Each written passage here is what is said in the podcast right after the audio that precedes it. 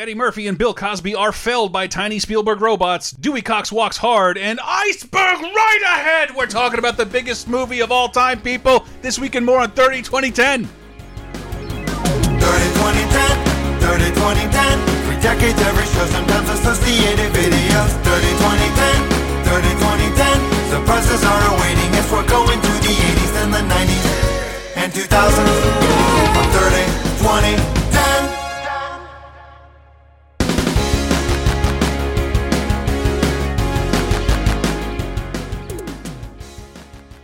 Intro almost tuckered me out. Hi, everybody. Welcome to the internet's leading, I'll say leading, pop culture time machine into the past. We're going to look 30, 20, and 10 years ago into the past of news, pop culture history, movies, TV, video games, music. See what happened 1987, 1997, 2007 during the week of December 15th to the 21st. I am one of your hosts, Christopher Antista. Who else is with us? Hi ho, I'm Dave Rudden. Wow. Diana Goodman, the Demon Barber of Fleet Street. Holy shit, I got all those references. I and- hope you're not tuckered out. This is going to be probably our longest episode. This is going to be long as hell a great holiday travel episode because there are so, not only so many movies to talk about, there is the biggest movie to talk Yeah. about, probably within our lifetimes. We've got holiday TV episodes, classic stuff. and yeah, lots of movies. And you're Lots guaranteed to have some connection to some of it. So stay tuned because we're probably going to touch upon uh, one touchstone from your life.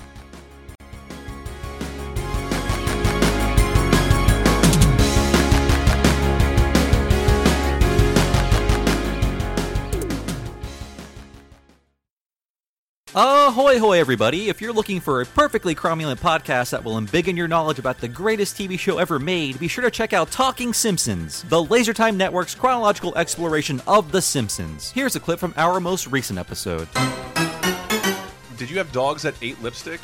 No. So I, th I thought that was reference to Homer being dog-like. that whatever. totally makes sense. I could see. Uh, man, It- I think it started with our dogs with my sister's scented whatever, and then Ah. they just ate all lipsticks if you they could get to them. I didn't really have dog. I didn't have a dog until after after I was six, so I never experienced a dog eating lipstick. But, I did, and her name was McGaggy. McGaggy. But that makes it even. That does make it even a better joke. Not just that Homer is a weirdo who eats flowers and lipstick And and, a million And other the, things. And the, so, fancy soap. yeah, but that that he does it in a dog way. I do like that. For all this and more, be sure to check out Talking Simpsons every Wednesday at TalkingSimpsons.com or wherever you find your podcasts. And if you crave even more Simpsons-related stuff, head on over to Patreon.com slash Talking Simpsons for dozens of exclusive podcasts, including Talking Critic.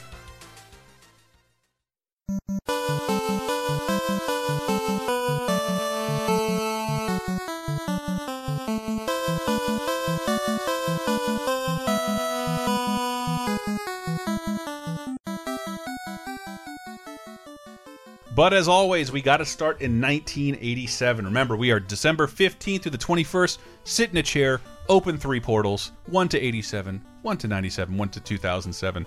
I love this period because I don't remember 1987 very well. But I grew up in the minutia of things that came out in '87, so I feel very in tune with it. Diana's a little closer to that, and I know people like Matt, who is not here right now.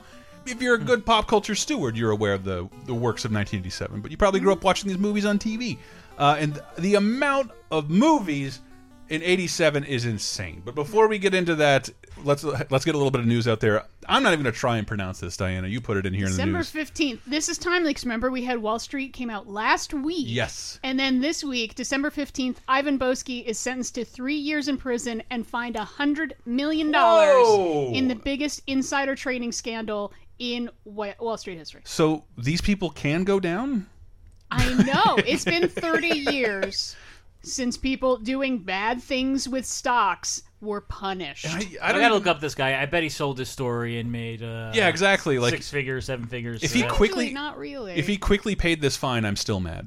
yeah, you know, he, he pretty much did. Did Uh, he really? He's got a yeah. hundred million dollars to throw around. I still got another hundred. What are you gonna do? Yep. Yeah, he did two years at Club Fed, and he had a pun- pile of money. Like a lot of people were convicted with things, he became religious. Mm-hmm. Uh, but with him, it was Judaism, and he like started taking classes at like a Jewish yeshiva, and gave him a bunch of money. And even the yeshiva was like, "No, no, no, no, no, no! You can't come back here."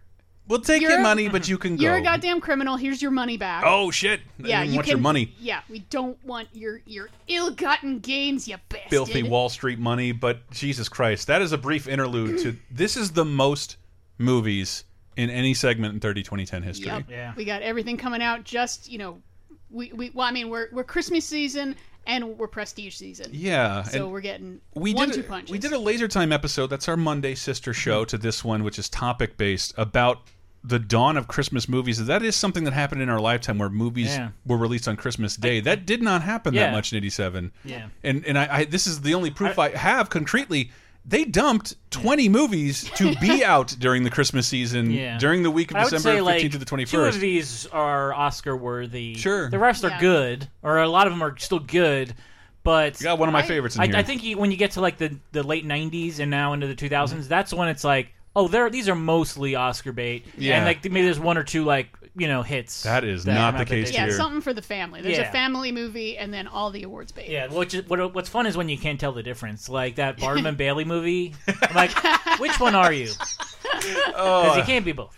Um, but Jesus, I don't even know where to start. I guess we'll start with the slightly less notable ones. Yeah, just let's let's knock out this. Not that this is less notable. It just I did obviously did not have a simultaneous American theatrical release. no. Uh, a Better Tomorrow two, the Chow Yun Fat Yeah, joint. which we had the first uh, A Better Tomorrow uh, We did. last year or It late '86. Doesn't that make you feel like we've been around forever? We're covering sequels to movies we've already covered. in I this. think so, but yeah, I mean that's your first uh, Chow Yun Fat John Woo working together. Wow. And I have not seen a Better Tomorrow too. I'm afraid Better Tomorrow, the first one, is fucking great. Yeah, So John Woo didn't do that one. no, he did that one. but Chow Yun Fat isn't in it. no, they're both in. it. Oh, okay, that's sorry. Their, that's This- their first teaming. This is it. them re-teaming, and it's not as John Wooey as he would No get. doves. It's got no doves in here. I think there might be sideways with the two guns, but to play jazz. it's it's a lot less like cartoon John Woo. So I seriously recommend the first Better Tomorrow. It's so good. Let's let me. Can I pull off the movies that I've never heard of, Diana? Yeah. Uh, High Tide with Judy Davis. Ozzy. Ozzy. Uh, we also have September with Mia Farrow and Dianne Wiest. Uh, we got that's another Woody Allen joint. We're having a lot of Woody Jesus. Allen all over these. Uh, it's him in his um, it's in his he's in his Bergman phase. I've Mm-hmm. seen it. It's good, but there's kind of no reason to watch it. It's just sort of it's fine. Yeah, there's, uh, there's like I think 17 better Mia Farrow, Dianne Wiest, Woody Allen movies. Yeah, there there are. Uh, the Dead with Anjelica Huston. Uh, it's an adaptation of James Joyce's story. It is John Huston's final film. wow. All right, and a movie I have seen, but it's notable for reasons I hate to talk about. Ironweed with Meryl Streep and uh, Jack Nicholson. You've seen it? I ha because we didn't have great movie channels. I had Encore, so when I saw there's a movie with people I've heard of, I'll watch it. And Ironweed is a movie. I think both of them are homeless. There's a long, uncomfortable hand job sequence where Meryl Streep is jerking off Jack Nicholson, and I think that's worth getting a gif of. And who knows? Follow This me on Twitter. hand job's fantastic. Ah, you got too many fingernails in there, little lady. Yeah, I, I watched trailers trying to find a clip because I mean, two of the best actors of their generations Yeah. working together, awesome. Nicholson, I feel like he's morphing into older Nicholson. I Yeah. mean, Ah, we're yeah. we're only a year before Batman, Mm-hmm. but this is a older looking Mm. Nicholson, so he's acting, so that's pretty awesome. But yeah, it's about homeless people in depression and they're dying. And I just Ugh. want to. it's like yeah. the saddest thing. uh, Like, oh my god, It's could you- gross. and I think there's dead babies in it too. Ugh. and No, I mean, no, no. maybe have an adorable puppy die, sacrificing itself. For like, how could you make this sadder? So, given what we just talked about, So- this is on the this is on the low end of the interesting movie Yeah. spectrum Wait, for this you've week. seen We're this halfway movie, done. Chris. But have you seen this ago. movie on Ironweed? Jesus Christ, that was a That, long way that's, to go. that's a particular strain, man. You gotta get it. Woo!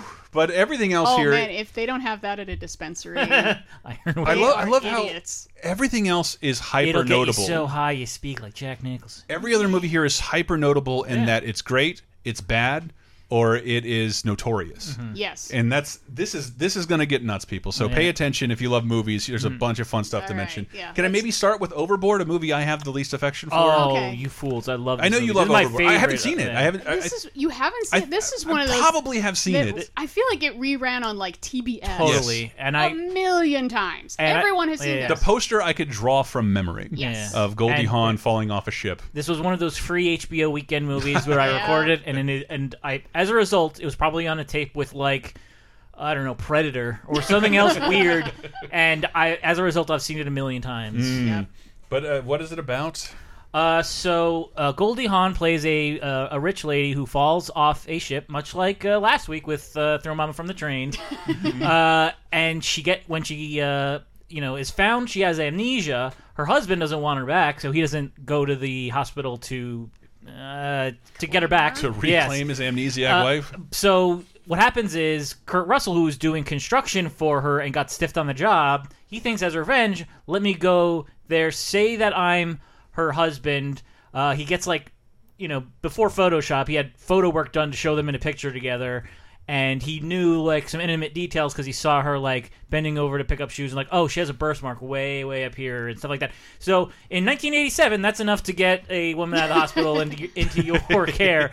And uh, he originally treats her terribly, makes her his maid. Ah, you're such a bitch in my best And John she Wayne. starts to get her memory back, and she realizes that uh, hey, Kurt Russell actually does care for me. Like he turns around, turns the Yeah, corner. and then her husband they sucks. fall in and they, fa- love. they fall in love, and Yeah. she and he has three crazy he has boys. horrible, horrible children, Yeah. and yeah, they I think just his mo- I think his wife died, so he's Right. like, yeah, he's like a shitty dad, and he doesn't have the resources to be so- a dad. Yeah, so let's kidnap a mom for him. Yeah. Ah. Yeah, no, if you think about it for 10 seconds, you realize, oh, he needs to go to prison Yeah. forever. so I, it's horrible. is this But the, it's Kurt Russell. But he is so charming. Yes. in is this the first collaboration as a couple from Goldie Hawn uh, and Were they Kurt in Russell? Swing Shift together? I know the first movie they appear in together, but they don't have any scenes and they weren't together. And I like that I can rattle it off from almost memory. I had to look it up.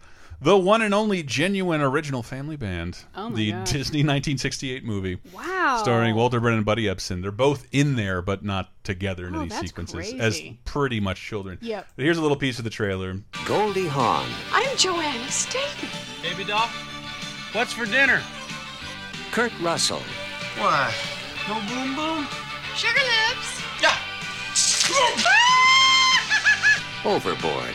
Thank you for making me a wife and a mother. And why did you do that? Ah. Yeah, Garry Marshall. Garry Marshall joint. Uh, no, I haven't. I, I I don't think I've seen this at all. Wow. I mean, it just doesn't. It didn't have the things at the time to interest me, but everything I did else. not That's astonishing. realize That I mean, uh, her butler on the boat is Roddy McDowall, and according to this, he's The the executive, executive producer.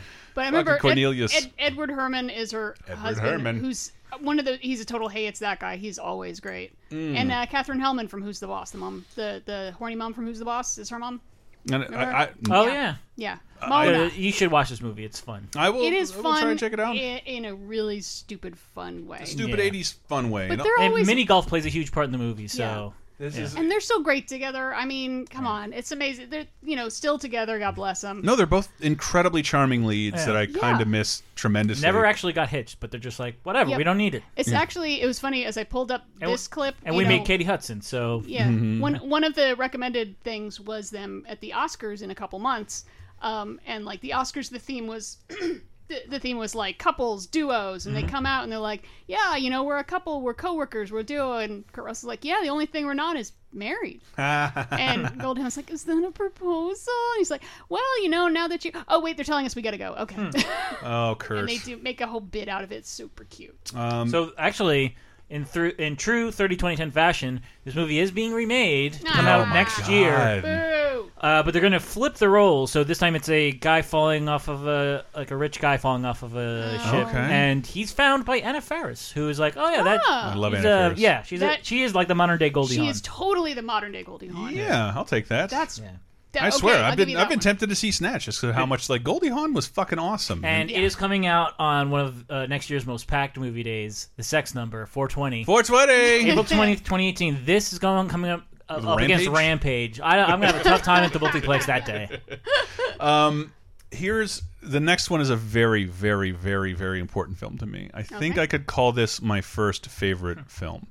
I was born before Star Wars, before Raiders, before anything Disney, and I was mostly watching cartoons. That's not true. You were not born before those things. I was, or sorry, I was born afterwards. So Yeah. like those were always oh, like either I didn't see them in the theater or they were genuine phenomenons, and I had Mm. Right. merchandise.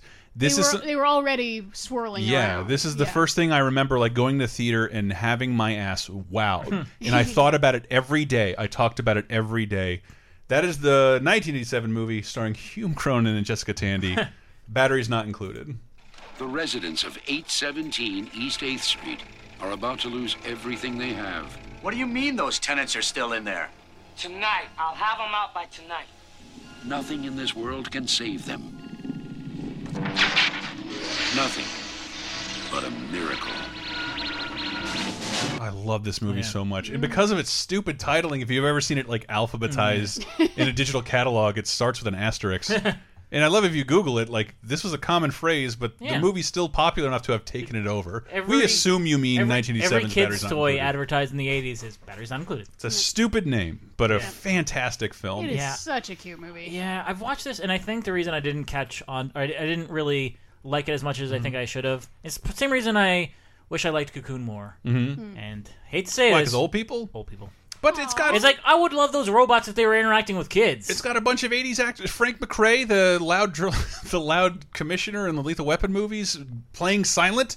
Wow. uh, as the silent boxer. It's it's so Spielbergian with no Spielberg. In fact, it did start out as a episode of Amazing Stories that Spielberg liked so much. Oh, that makes sense. Yeah, that he's like this needs to be an entire film. It was directed by Matthew Robbins, uh, who wrote most of Spielberg's early films, including Sugarland Express, Jaws, and Close Encounters of the Third Kind, and is uncredited on THX 1138. Wow. Uh, directed Mark Hamill and Corvette Summer. Uh, Mark Matthew Robbins, a fascinating career. Screenplay is credited to uh, numerous people. One of them being Brad Bird, No with a story by Mick Garris. Whoa. Exactly. That's a weird overlap. Yeah, Mick, Mick- Mick Garris is, uh, I mean, Psycho 4 and all those Stephen King adaptations. He did The Stand, he did the TV Shining. Mm-hmm. But he worked on a ton of uh, horror movies as a relationship with John Carpenter that manifested Yeah. in Masters of Horror. Mick Garris, really cool guy, but a, a great pedigree for a movie that it, oh, I love the way the movie looks. It is, and I just got back from New York. That helped out too. It's this little tenement building in New York that's in, and it's such a great location. It's not a set. It's everything around it has been destroyed, and the big bad banks at Wall Street want to destroy this building. But inside is Hume Cronyn, Jessica Tandy, another real life couple Yep. uh, just like Overboard, but, uh, but they're in their 80s. They run a diner in the building and don't want to be. And the building is populated by only the people who didn't take the money and want to be evicted. Elizabeth Pena, I want to say. Yes, is it- yeah. Yeah, I always, I love She's Elizabeth pregnant Pena. and Yeah. left there alone. Speaking of Brad Bird, Hmm. from The Incredibles, Elizabeth Pena is in The Incredibles. Oh, but I did have a huge crush on her in the 80s. Like between this and La Bamba. Yeah. Yeah. But this is a bunch of like Wall Street supported gang members come in and start tearing up the building, but it keeps miraculously fixing itself. And they don't know why, and it's revealed to be these little tiny spaceship. It's so They're it's so tiny. so cynically little- Spielbergian. Little hockey pucks from outer space. How did they? These weren't made into toys. Were they? I know, and that's it like- does seem That's weird crazy. because that last sequence where they try and destroy Hmm. these little the little guys, as Jessica Tandy refers to them. They come in and they fix stuff. They try and destroy them, and they go back to their home planet and bring mm-hmm. back their entire brood. I'm getting goosebumps thinking about being in the theater when that happens as a little kid. It was like the first live action movie I felt really connected with me as it was released. Thank you to my parents. I had no idea what it was and what was going to happen, but it holds up really, really, Yeah. really, really It well. really I love does. this movie. This- Batteries not included. This is a solid movie for for the kids if you want something that's not animated for Mm-hmm. you know your eight to ten year olds. I would say because there's a little bit of scary. There's totally a, a bunch Yeah, of scary. In There's some fact, scary, but it's so charming. uh, that that the guy who plays the thug who's trying to tear apart the building, and Jessica Tandy has a, a touch of dementia and keep it's Bobby. He's like, I'm not your son, lady. I'm here to Mm. I'm here to bash shit with sledgehammers, and you if you get in the way. And the building's on fire at the end, and he's trying to get her out of the building Mm. by having a total character change and. I, I'm your son. Remember me? And like all of a sudden, Jessica Tandy comes out of dementia and is like, "You're not Bobby." It's like it's horrifying. Ah. It is a scary sequence. Uh, I guess like this is good to like it will. It is a movie for all ages. Mm-hmm. Like Yeah, a kid will love the robots, and old people will love that they're old people in this movie. Yeah, the, I, I mean, as as a kid, the robots probably aren't there enough, but the sequences that are there are just just wonderful, wonderful mattered effects, stop motion, practical effects. They're so good. Um, this movie rules. I don't want to hear a fucking bad thing about it or your Yeah. band. In the comments, 302010.net. I will Love to hear what you think. Overboard's better. Maybe, maybe, but they're, they're, they're different enough movies they can coexist in the same period because they're not built geared toward the same audiences. Uh, which neither is, man. This film, a punching bag. That's how I remember it. Yep. This movie is not only the first feature in a long time starring television's top star, Bill Cosby, but it is also one of the worst movies of the year. In fact, I think I could just take my little uh, mental editor and take out the words one of and just call it the worst movie of the year because it's really such a cynical exercise. And don't take even my word for it. Bill Cosby himself has gone on talk shows to denounce this film. The movie stars Cosby as a former CIA agent who is now a millionaire San Francisco restaurant owner when he's called out of retirement to battle an evil villainous's plot to conquer the world by attacking her enemies with trained small creatures like frogs, squirrels, and rainbow trout. Cosby knows he's in trouble. Jesus Christ!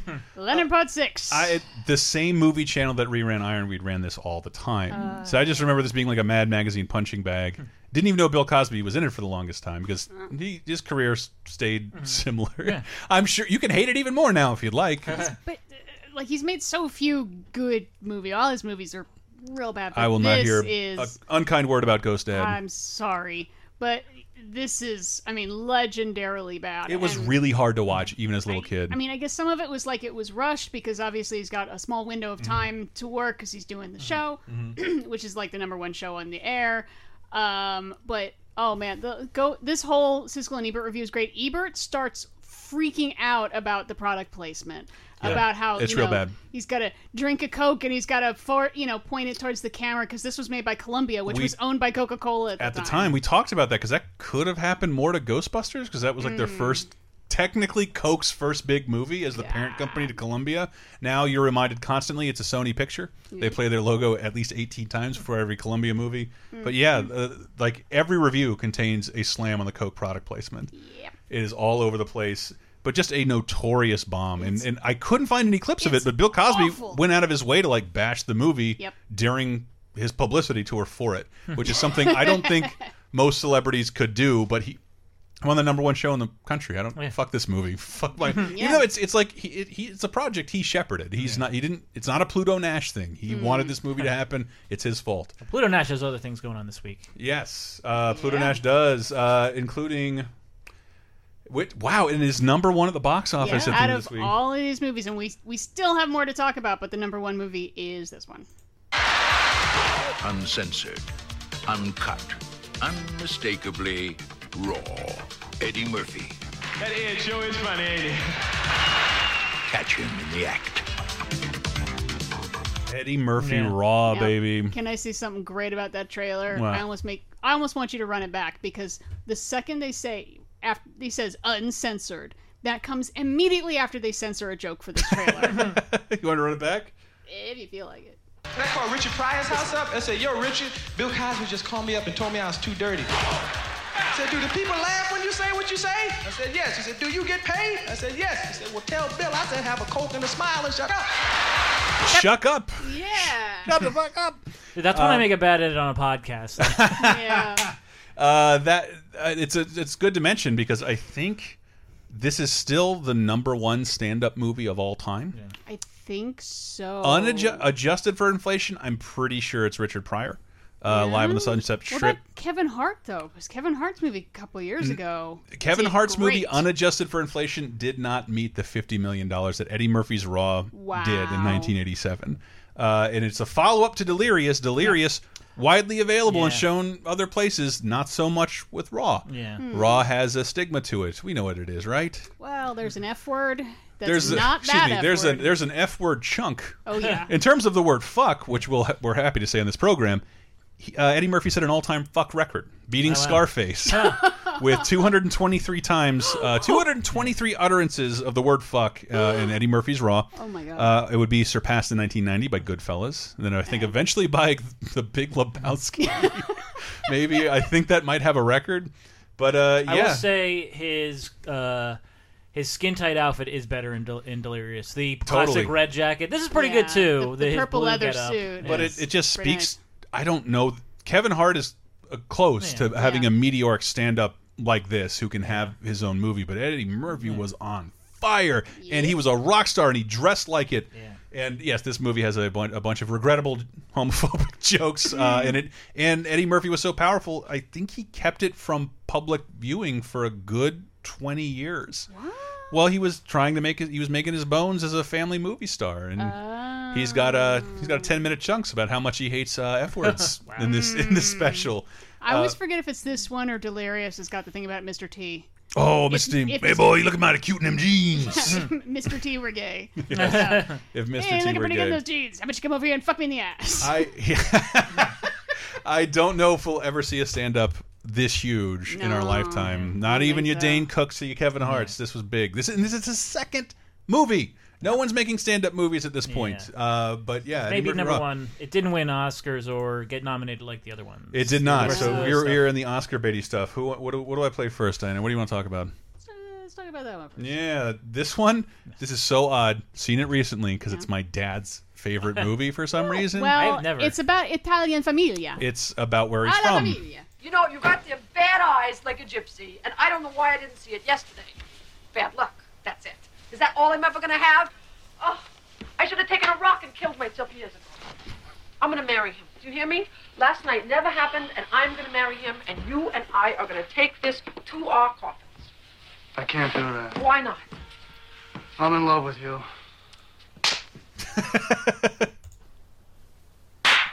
Snap out of it. I can't.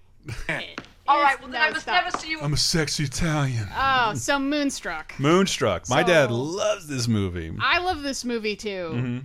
But I, I can never quite decide if Nicolas Cage is giving a great performance or a horrible It performance. is. It is that community sketch summed up in a nutshell. Is he bad or good? Yeah, I think I've finally decided no, he's he's pretty bad.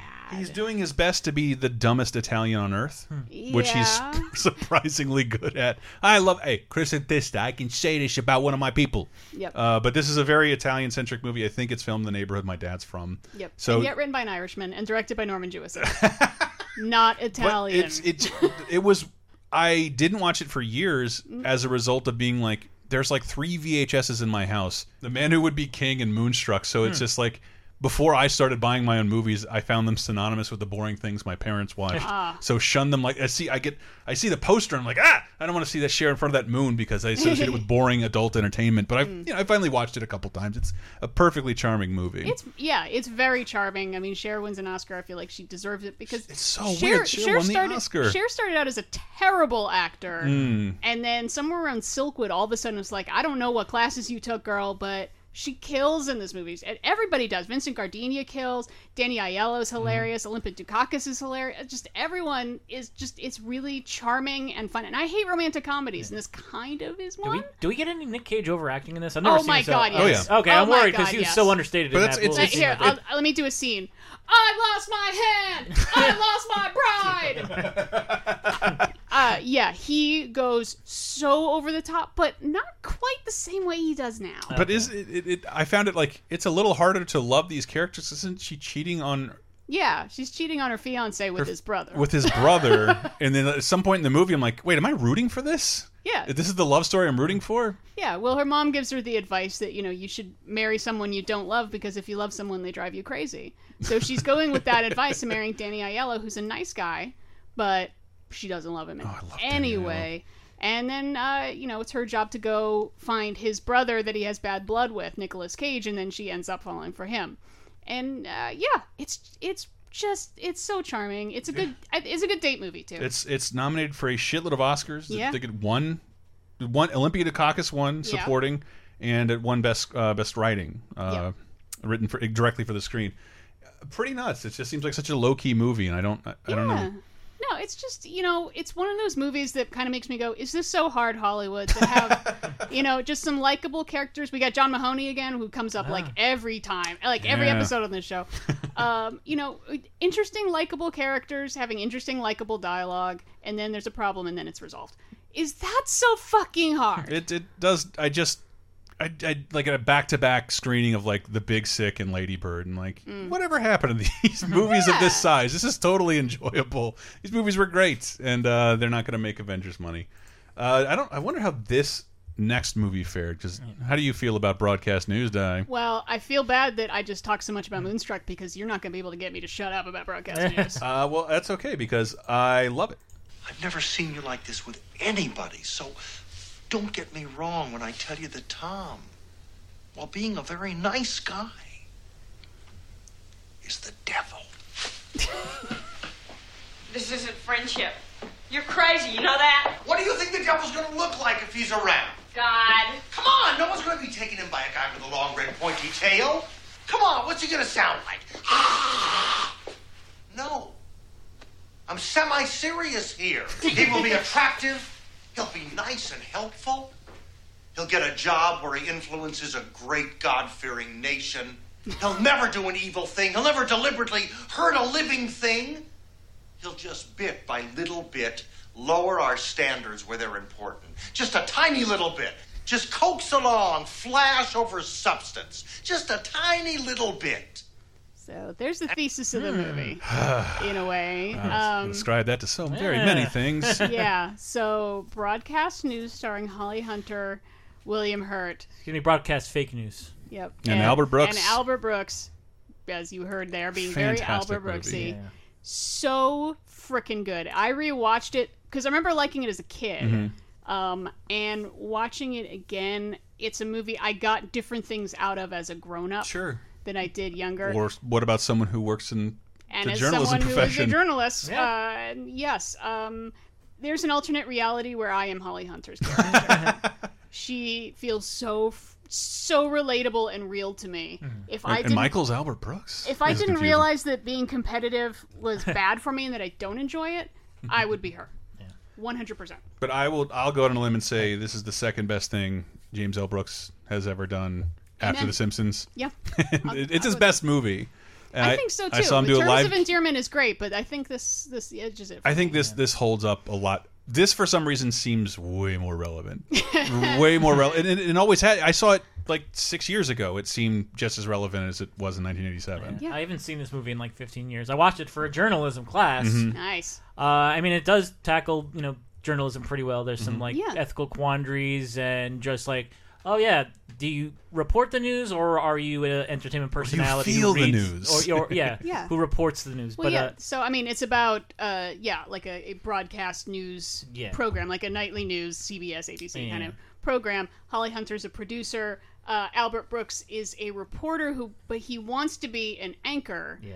Um, even though that is not where his strength is. Yeah, and then you've got Brooks. William Hurt, who is a great anchor because he's pretty and he's stupid, but he wants to be more also, and they don't really really know how to play. They try to play against that, and but like the big question of, yes, is it news? Is it entertainment? Um, there's there's ethics in journalism. Yeah. Totally. About you know. Where, That's what loses the Like- relationship for William Hurt. yeah, it's like can can you re if, if something happens but you didn't film it, is it okay to reenact it? And how far can you go with that? And yeah, and it's just so well done and just the adult adult hmm. relationships Yeah. and, and the, the neuroses and all that. I used to think Albert Brooks was like the hmm. the coolest guy ever and I wanted to marry him in this movie and then rewatching it realized, oh, he's actually a horrible friend. yeah, he's, a lot like Ross from Friends. Yeah. where it's like I'm so pathetic. I mean, come on, take you know, some pussy pity on me. Spoiler, you know, skip ahead two minutes if you don't want to know the ending. But she ends up with neither of them because, Yeah. yeah, like William Hurt, he's like shitty at his job and Mhm. he and he's a bad journalist. And she doesn't want to be with that, but also Albert Brooks sucks too. He's like, Yeah, the- well, he uses her. Yeah, Mhm. he wants to be the dick in the glass jar. Holly Hunter is Yeah. the producer of this big news program. Yeah, but, I mean, he's using her like they're best friends, but he's also sort of using her emotionally. Mm-hmm. But he's in love with her, so I mean, you get sort of the friend zone thing. But she doesn't. She doesn't realize that she's being used. Ah. So I mean, you, you just don't see much complexity in characters like this anymore, man. Or or an ending where it's like nobody's happy, and then it gives you that moment. But then later on, mm-hmm. Yeah. the story keeps going, and these people Yeah, have. it's not the end of their lives. It's not the end of their lives. Their And I, lives I don't know. keep I really going. love. The, I love everything about this film. It is Yep. so good, and it's funny. and it's funny. It's a really and it just one of the best Albert Brooks performances. Yes. And I, oh, there's some older comedy nerds who want to kick me in the nuts. I'd prefer to watch this over most of Albert Brooks's actual films. He just he clearly gets a lot of space to improv, and it you know hmm. it says in the trivia like his downfall sequence when he finally gets his on-air shot and can't stop sweating that was his idea. Oh, it's so it's it, hmm. it all feels very Albert Brooksian. If you haven't listened to Talking Simpsons, whenever Albert Brooks is on and just allowed to riff, Yes. It it somehow gels perfectly with the Simpsons and makes the Simpsons better in a way that it, no other character, no other human being would have allowed that to happen. Yeah. But it's a very very good Albert Brooks performance with a. His characters are hard to relate to. He's such a fucking I, I- like Yeah. even like I like him better than Woody Allen's character in every single film. But I love Albert Modern Romance and Lost in America. I really do. Mm-hmm. Yes. I really do. Oh, but so I like this character even more. And in 20 years, he'll be in the Simpsons movie. Yes, yes, he will. Soft, tough, soft, soft, tough. Yeah, But just, I mean, yeah. And, And I'll say that not related. Ch- James L. Brooks and Al Brooks not related. Yeah.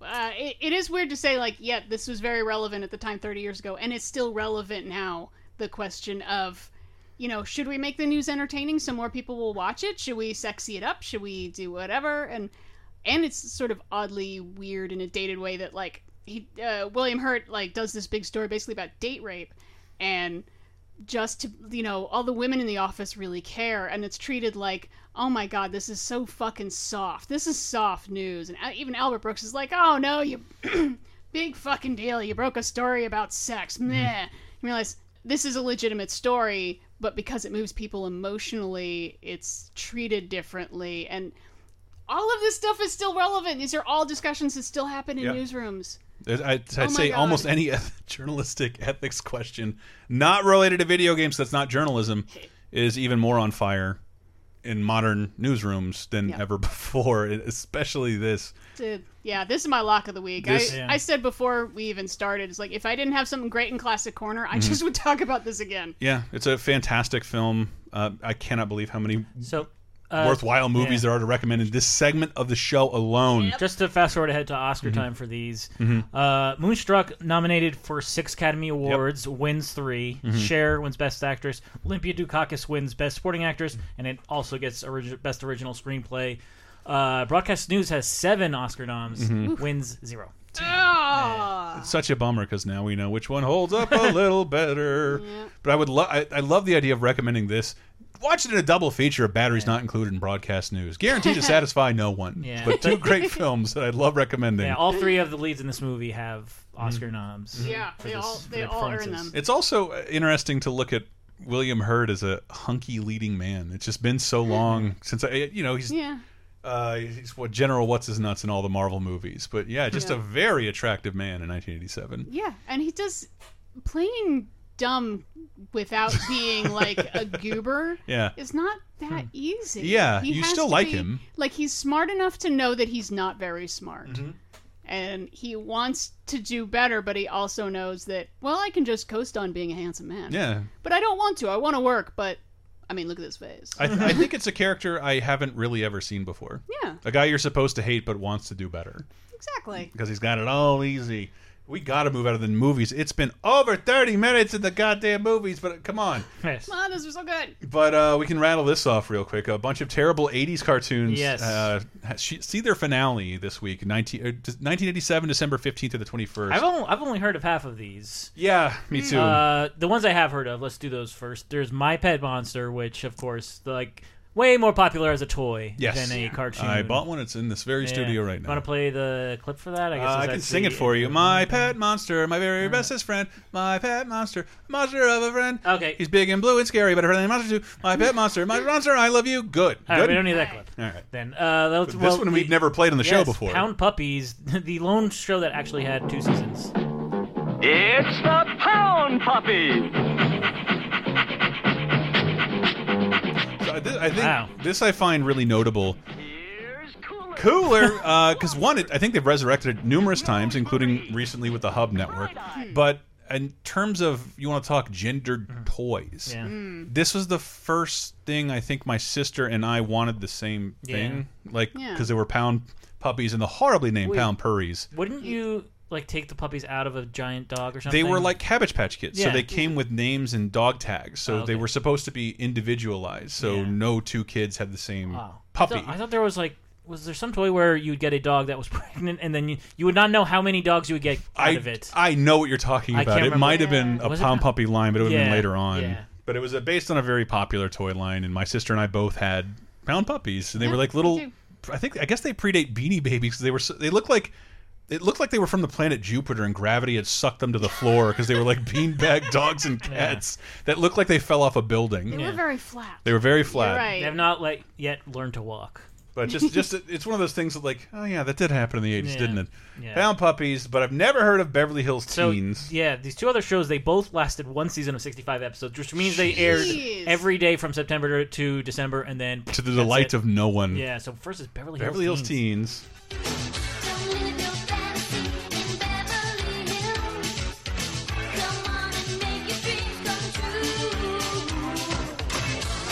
I don't know. I love this though. Great 80s look, great 80s song, beautiful Japanese animation.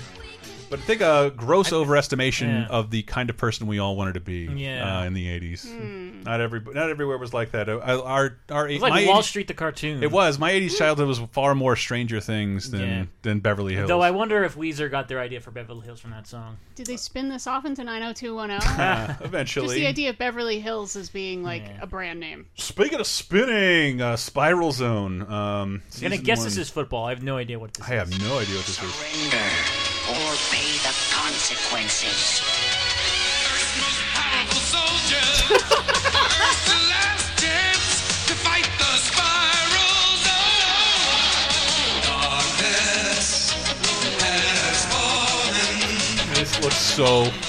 At least oh, He-Man had some amount of shame to not fully animate things that were based on action figures, but these guys are just rolling around on things. Fake American heroes. You can tell they wanted these to be big toy hits. Yeah, dude, that that wants to be GI Joe so, So bad. bad. So bad. Oh, that's awful.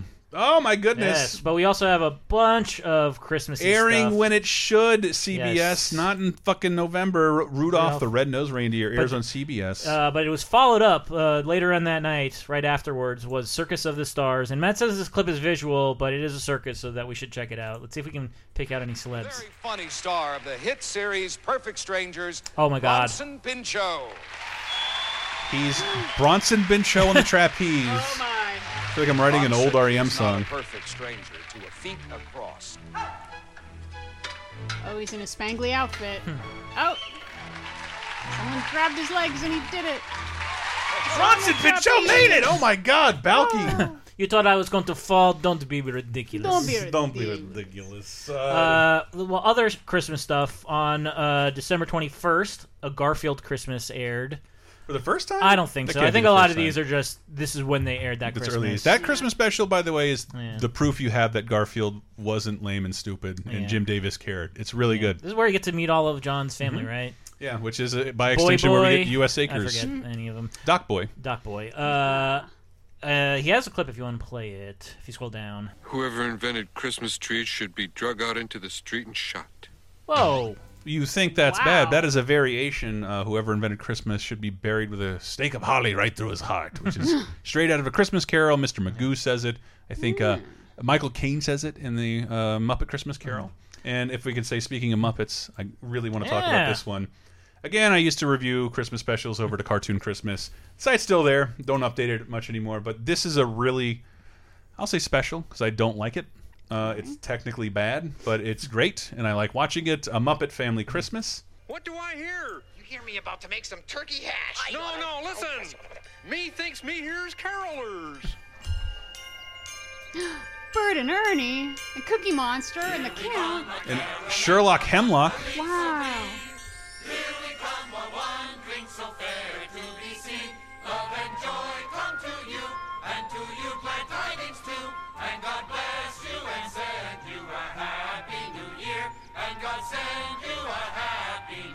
All right, uh, look. Wow. The holy triumvirate of Henson Christmas specials goes like this: Emmett Otter's Jug Band Christmas, Mm. Bells of Fraggle Rock, and a Christmas toy being Yeah. the best one. This one should have been better. Uh, it's a Muppet Family Christmas. Kermit and the gang all go to Fozzie's uh, mother's house and meet up with the Sesame Street gang and the Fraggle Rock team. And a lot of people love this. It is uh, it is not where uh, old friends come from. That's from a Christmas toy. That's the original song. What people think is the original song, but it is one of the only significant times that all of these Muppet characters met up in one location, and they're now all owned by three different companies. Oh. And I want to say, like I said then, it's a shame we'll never see that again. But if I don't say it anywhere else, I'm happy to announce Emmett Otter has had the Kermit scene, scenes restored hmm. after the Disney acquisition, which we all thought Disney's going to be dicks, not let Kermit's in. They found an agreement, and Kermit's introductions are back. Hopefully, they get reinserted in Christmas Toy too. I think we could see this again, but it's so, so, so old timey. It is 10% dialogue, a 90% singing standards earnestly at the television screen. The last 10 minutes, there's almost no spoken dialogue. It's just Hmm. Muppets singing at you. But it is Big Bird next to Miss Piggy next to Gobo from Fraggle Rock. Wow. So it's it's it's the most significant time that those characters spent together ever is in a Muppet Family Christmas. It ends with Sprocket from Fraggle Rock. Next, I'm getting misty. Aw. Next to Jim Henson. Uh, Jim Henson's the first human to appear, and he's like, "Oh, they're having fun. I like it when they have fun." and he would die three years later and see his creations split apart. And Just watching this clip though of all the Sesame Street characters are like weaving down this beautiful. hill there. I mean, it's really pretty, and I'm also thinking about like how many puppeteers are Yep. under there Yep, working because there's like 30 Muppets. it would take the Muppets take Manhattan. I think like I remember reading like Tim Burton's under there, John Landis is under there using a puppet Hmm. because they couldn't afford that many puppeteers to puppet all these things at once. So Hmm. there's Jeez. not many sequences where you see all of them together because there aren't enough arms in the budget. But it is the most Muppets to appear together. Wow. And it's really neat. So I could go on and on about this special and have on a cartoonchristmas.com disappointing a lot of my readers with how much I did not like it. Just because it's every other Henson Christmas thing is like this awesome, unique story you've never heard before, and there is no story here. People go to a house, they sing, people keep coming over and singing. That's all there is to it. But uh, I will say, if you own this on DVD, it was last available on a German DVD. Oh, you have a very rare item on your hand. I, I don't think we're in a world where we won't see this released somewhere, some way again. It doesn't get aired on television a lot, but you own a pretty rare collector's item. Hmm. If this is sold again, I think there's a 30% chance of that. If not, you have you, it's it's worth at least 150 bucks if you have it in your house. Send me a copy if you have extras. Yeah.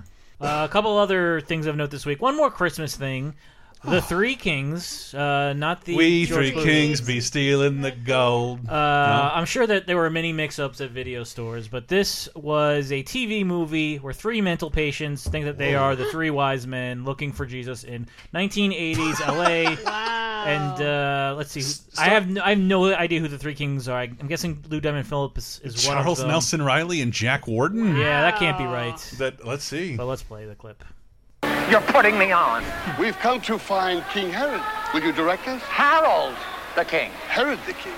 I pronounce it Harold. You, you, you, you boys are in the wrong town. He's over in Van Nuys. In Jerusalem. Well, he might have a branch there, but his main operation is in Van Nuys. I, mean, I ought to know. I drive by there every day on my way to work.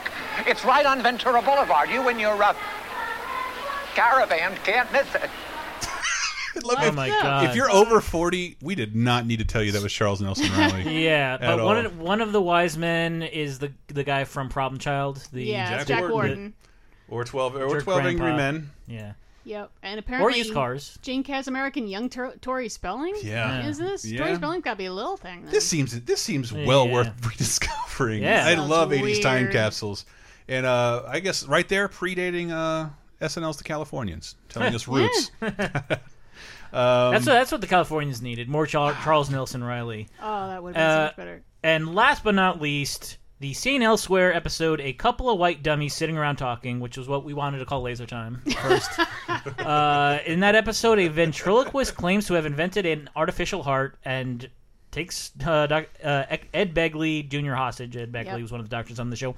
I guess, is it the ventriloquist taking the uh, hostage or is the, the dummy taking the, hostage? ventriloquist takes him hostage, and Okay. then they start discussing his uh, building an artificial heart, which is actually based on a true Ah. story. This based on Paul Winchell, who is a famous ventriloquist who did design an artificial heart. Wow. But Chris, would you like to tell us who is playing the ventriloquist? You'll see him in this clip. I don't have a gun.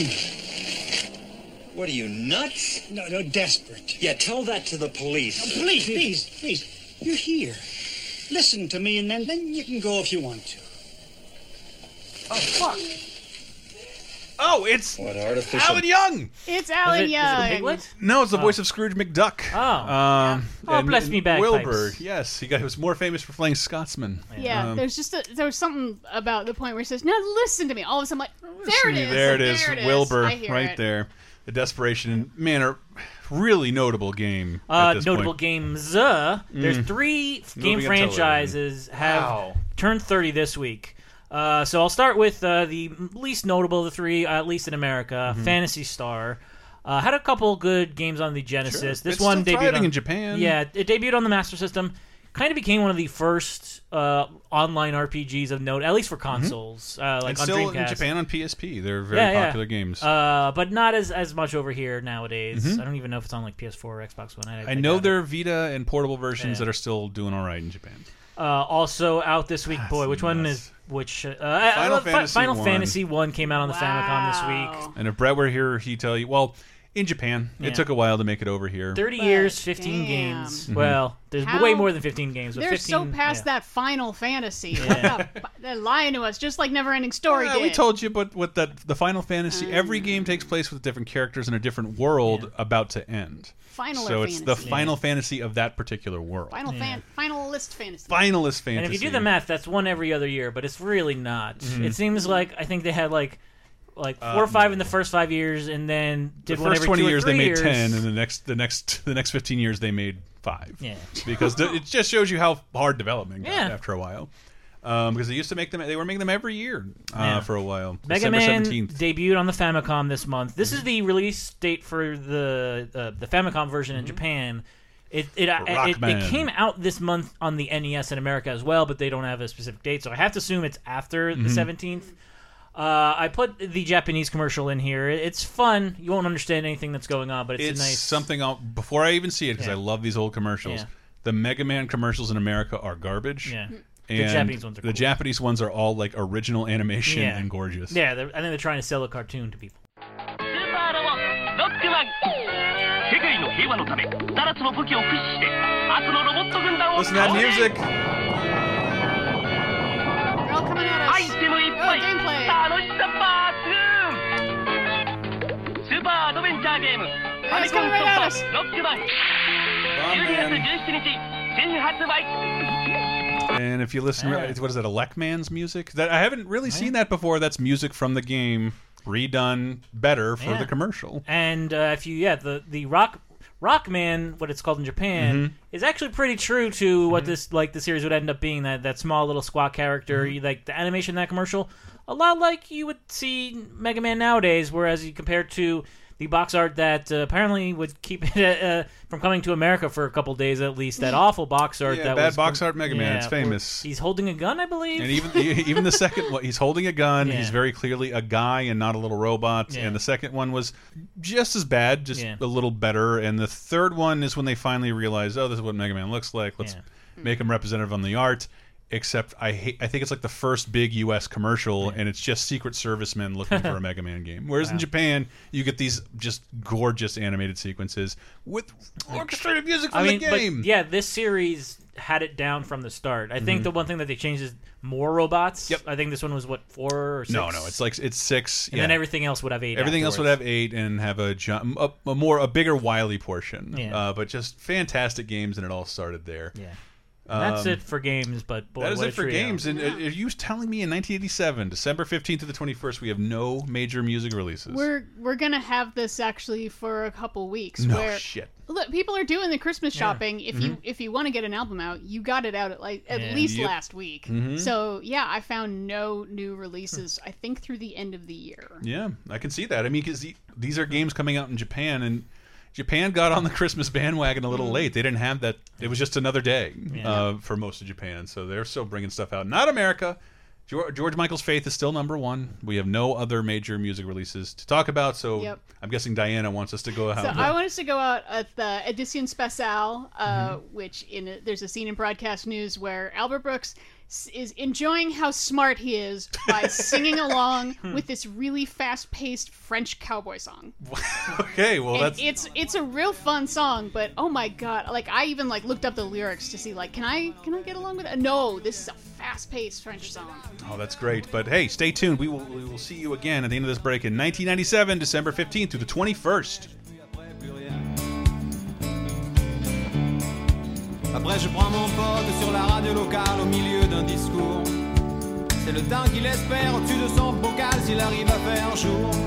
Parce qu'il paraît qu'il y a le feu à la moitié de la terre et qu'on attend du mieux juste pour les sagittaires. Après un dernier verre, le souffle des étoiles et puis après plus rien.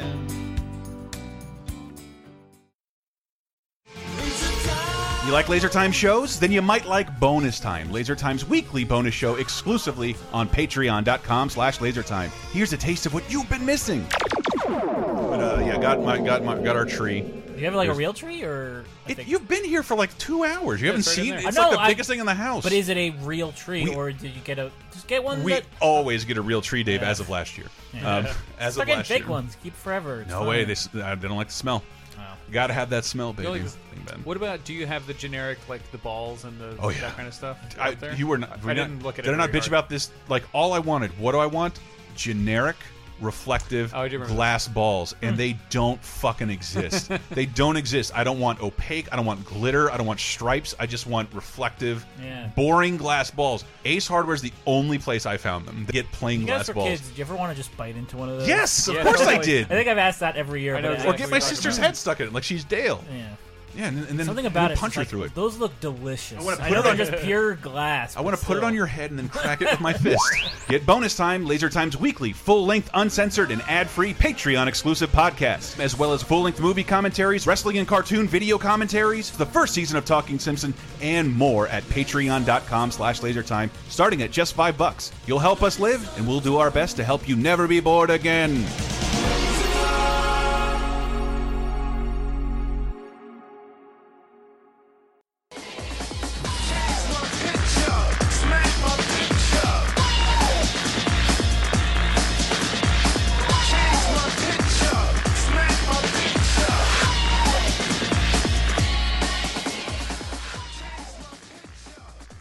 God damn, I love this song.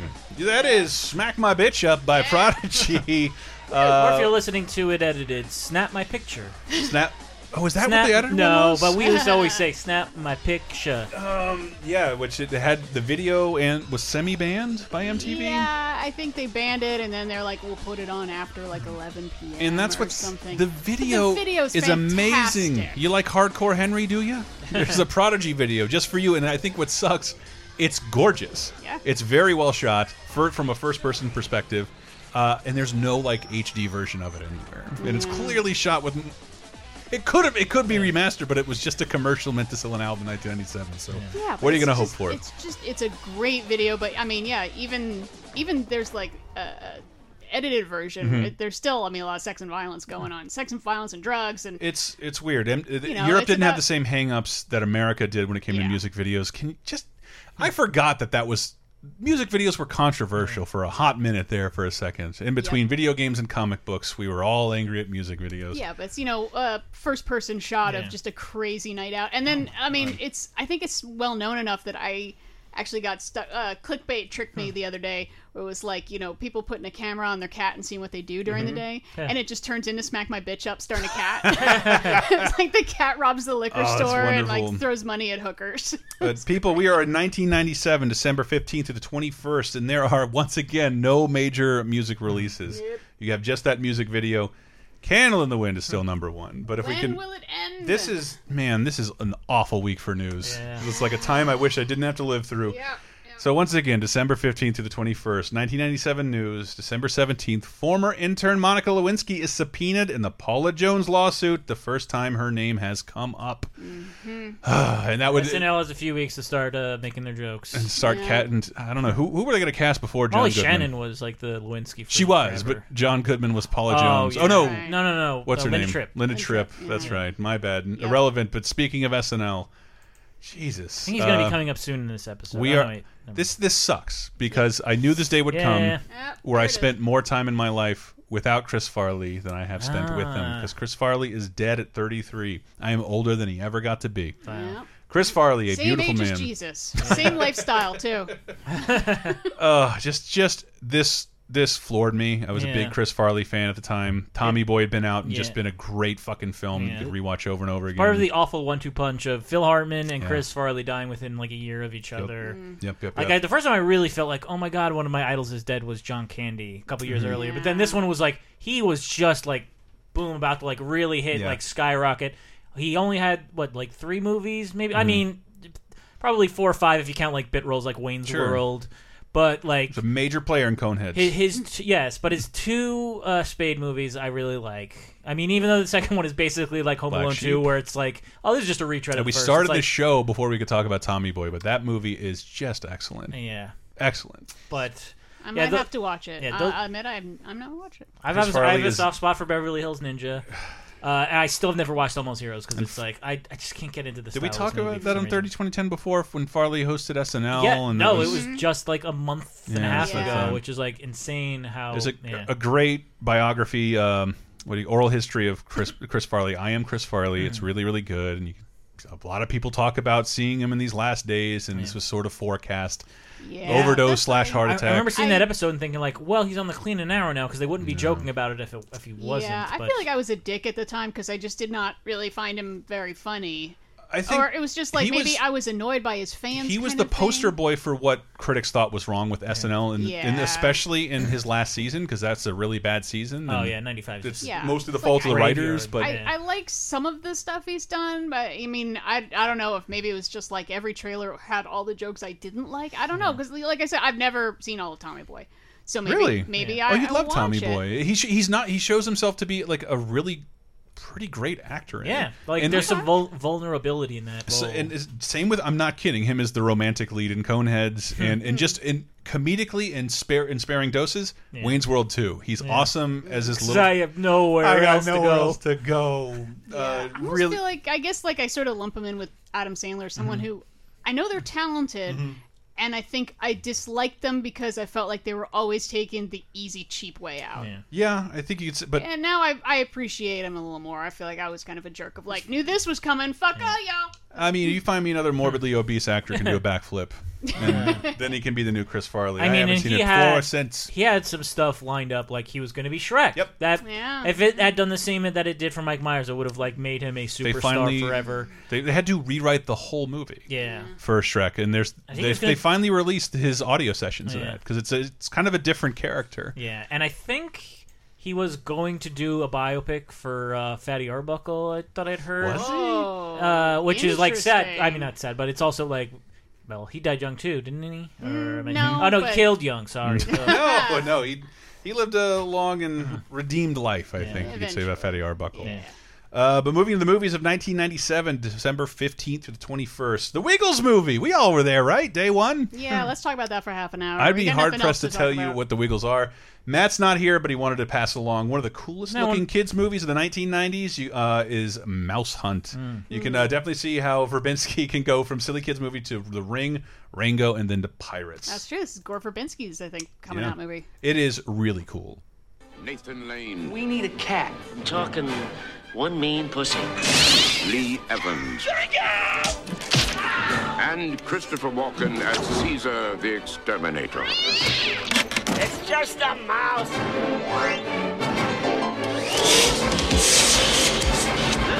And look, if you listen to last week's episode, I'm telling you right now, watch Mouse Hunt instead of Home Alone 3. Because that's pretty much what the film is. Yeah. But with a mouse Yeah, you're instead of a right. blonde kid. It's a wonderfully cartoony shot movie. Lee Evans, don't know what happened. He was like awesome and There's Something About Mary. awesome in this movie. He seemed poised to be like the best, uh, a new broad side comedian slash Mm-hmm. leading man. I just never see him anymore. But Mouse Hunt's pretty fucking cool.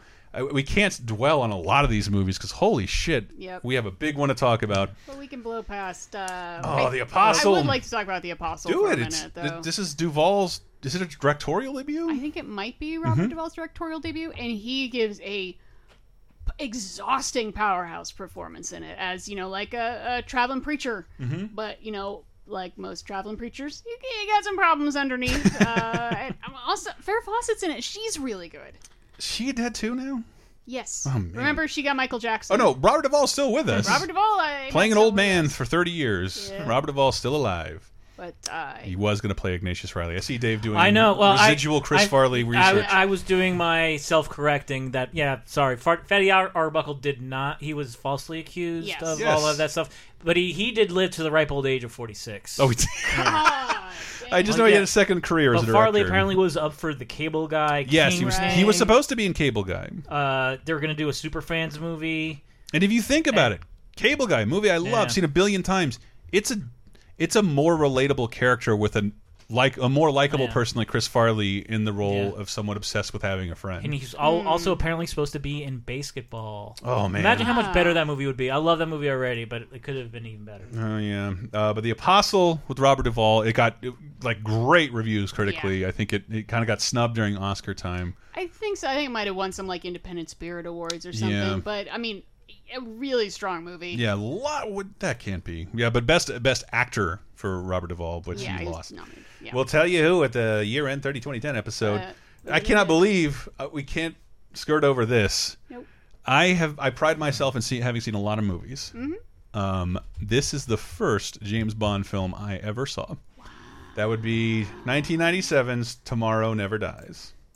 It was an unprovoked attack on a ship in international waters. The promise of war. And instead of decisive action, all you want to do is My goal is to prevent World War III, Admiral. Now, the world has only one chance for peace. When will our ships be in position? 48 hours. And just one man for the job. Bond. James Bond. How much do you know about Elliot? What a, what a big week for ships. But I, I would this the James Bond star had never been hired. That that Goldeneye was a huge success. Goldeneye is freaking great. and if you were my like, I didn't I didn't grow up with my dad making me watch James Bond movies, but the Ah. game Yeah. like reignited the brand to like younger people who had no idea who James Bond was So was. this is the first Pierce Brosnan James Bond No. movie Oh. to not have a good video game. oh. it did come out on the PS1, and I think there was an N64 game, but it's like yeah. true.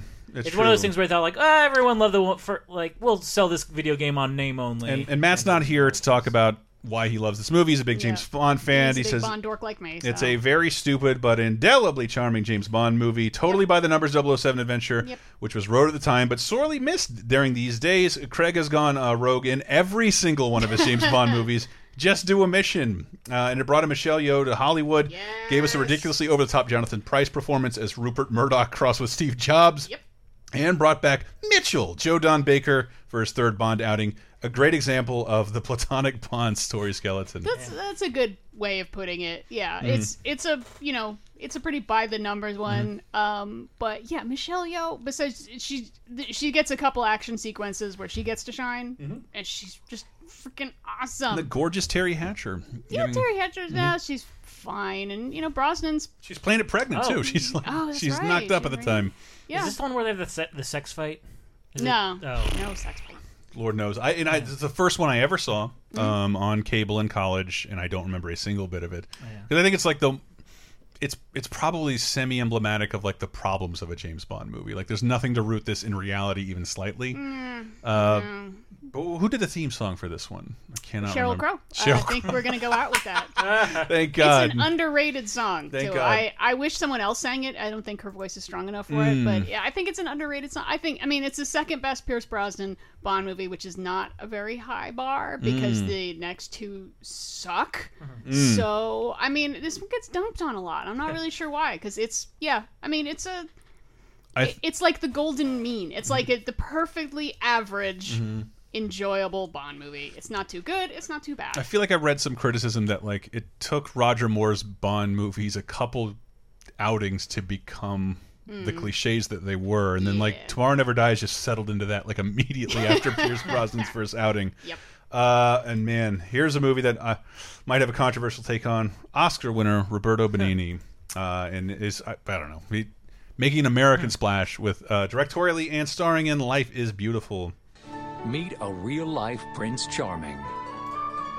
He has met the woman of his dreams, and he'll do everything in his power to sweep her off her feet and carry her away.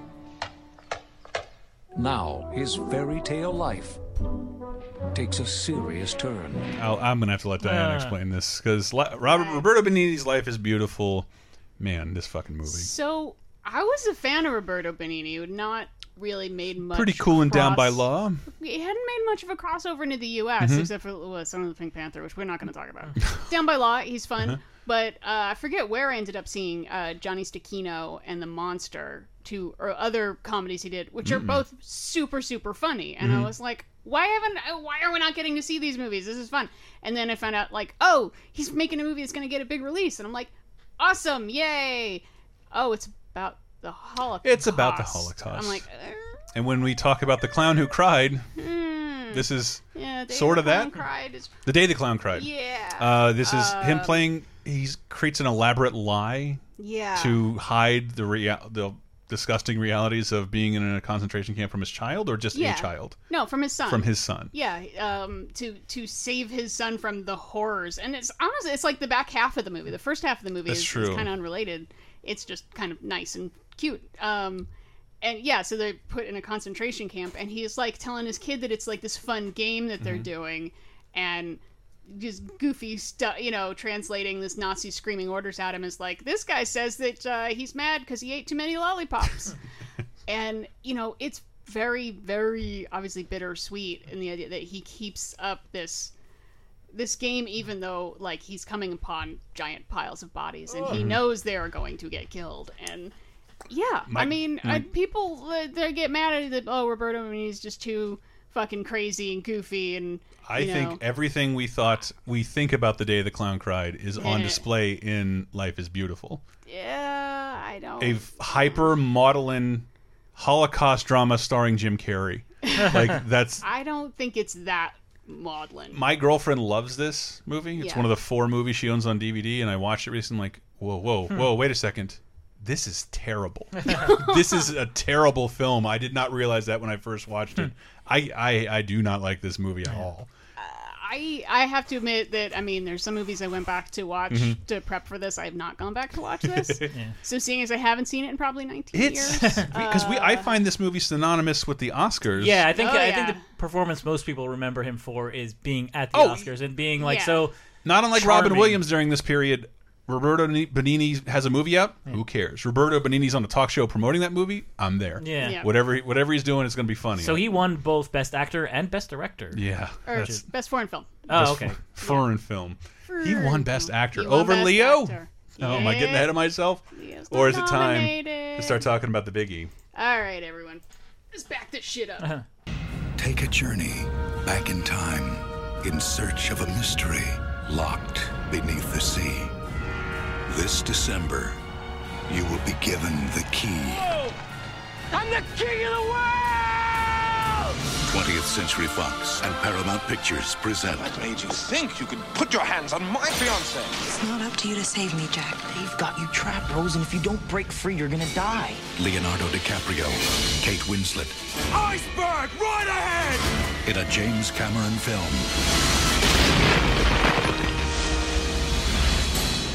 For God's sake, man, there's women and children down here! Let us out so we can have a chance! I hope you enjoy your time together! Please help me! I won't let go. God almighty.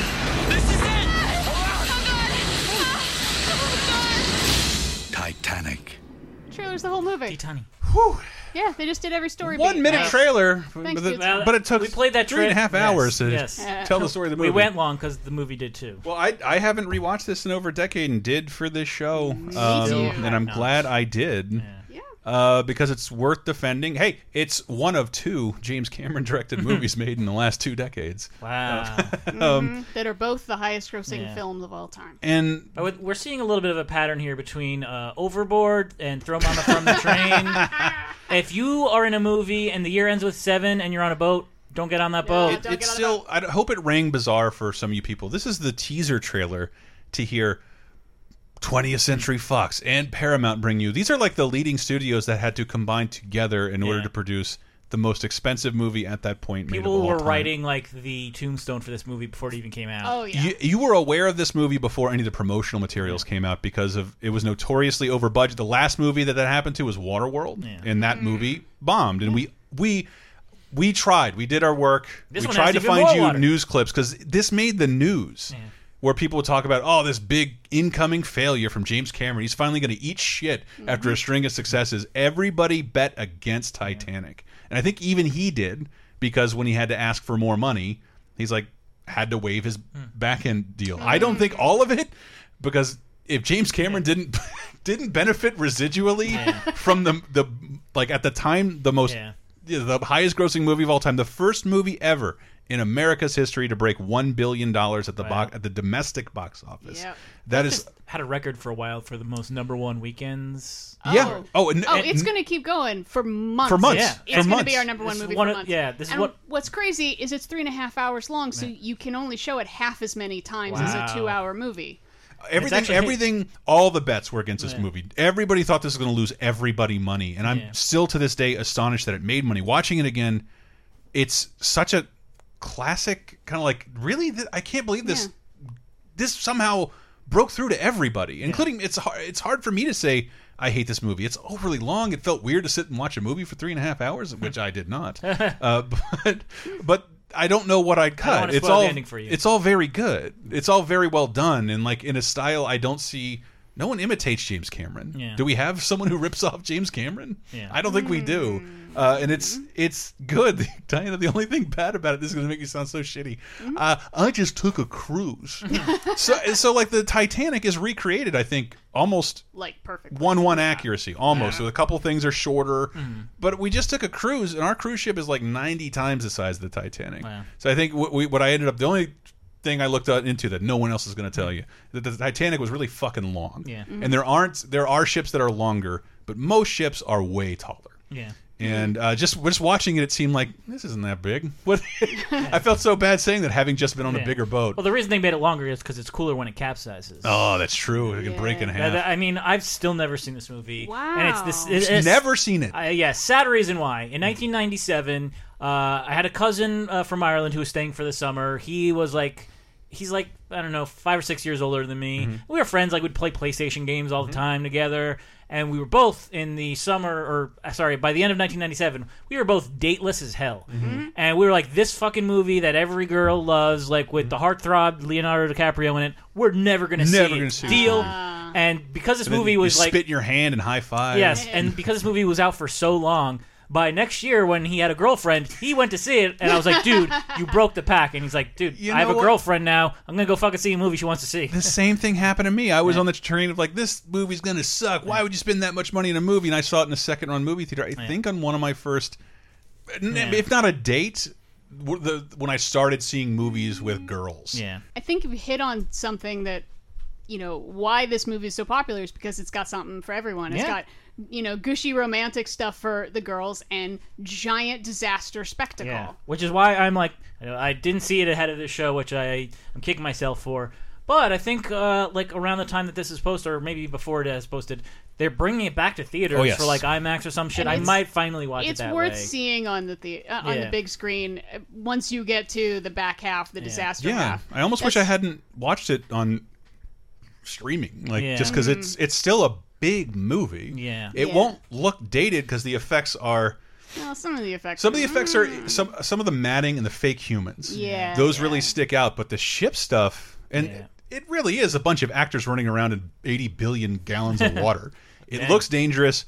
Everybody got sick and hurt Ugh. on the Mm-hmm. set, leading to more production delays. Kate Winslet got the flu Uh. just from all the water shots. Leonardo Damn near DiCaprio's drowned injured. a couple times. It's Yeah. it's a really, I don't know. It's a Diana question, but it still feels. It has one foot in like classic Hollywood Oh, it films. really, really, Yeah. really does. Yeah. I mean, yeah, the, he sold it as Romeo and Juliet on the Titanic. Yeah. That's exactly what it is. I mean, he he gets the idea of big spectacle cast a thousand stuff, Mhm. uh, which is a very old Hollywood, you know, but with a personal, a couple personal stories of characters that we can follow through this big disaster thing. I mean, even I know about the band playing. Yeah. and the couple And- lying even though together. every character, almost every character in the movie, except for Kathy Bates and a few others, are all fictional. Yeah. Yeah, there's a couple Mm. of real ones. Sure. Yeah, but I mean, it's tough because I'm such a movie snob, Mhm. and movie snobs hate things that are popular. Mm-hmm. And obviously, this was the most popular movie for a million years. Um, I really like it because it does that old Hollywood big, big scale Yeah. stuff. You know, uh, of like a Ben Hur or a Mhm. Lawrence of Arabia. You know, with the modern effects We checked all the boxes. my big my only real complaint is the dialogue is awful it sticks out. no. i really really wish i could maybe it's like a george lucas thing where no one's there to tell, tell him no it's like because james cameron he, he's written plenty of his stuff before Yeah. but he's not really known for his dialogue I'm writing Terminator dialogue. Yeah so sentence. i don't know if anyone like you brought in any script doctor someone to like clean up because i used to think dicaprio gave a terrible perforance Mhm. And not understand like why like he can act. Why does he? Why do I feel like he sucks I was in this movie? I was a DiCaprio fan before this. Me too. Me too. From uh, Gilbert Grape. Yeah, Oh this shot him o- into like mega stardom. Yeah, and I was like, This boy's life. Yes. I was like, but you know, he's he's a really good actor. Why am I not seeing it in this Mm-hmm. movie, even though it's still connecting with an audience? And then I realized he's given the worst, dumbest things to say. Mhm. I feel like you know Billy Zane with his like mustache, like, "How dare you think you could touch my fiance?" I- I would- It's like from he knows what he's doing. My doing. viewing, he has the worst dialogue. He like has the most cartoonishly villain, and it, Billy Zane's great. I think he's Yeah. so fucking handsome He's in that movie too. he's pulling it off. I feel like DiCaprio has so much stupid dialogue, but like I just go where the wind takes me, and I'm so free, and freedom is great, and I'm king of the world, and dir- and you're like, dude, dial it down. It's it, it's really hard to watch the King of the World sequence and not cringe a little bit because of how much you've seen it recreated, and it's but uh, unlike that, oh, what's that This is- called? Kate Winslet's Yeah. line of like draw me like one of your French girls. Mm-hmm. That's been Purple Monkey dishwashered Oh, yeah. into way more like sultry, and she she says.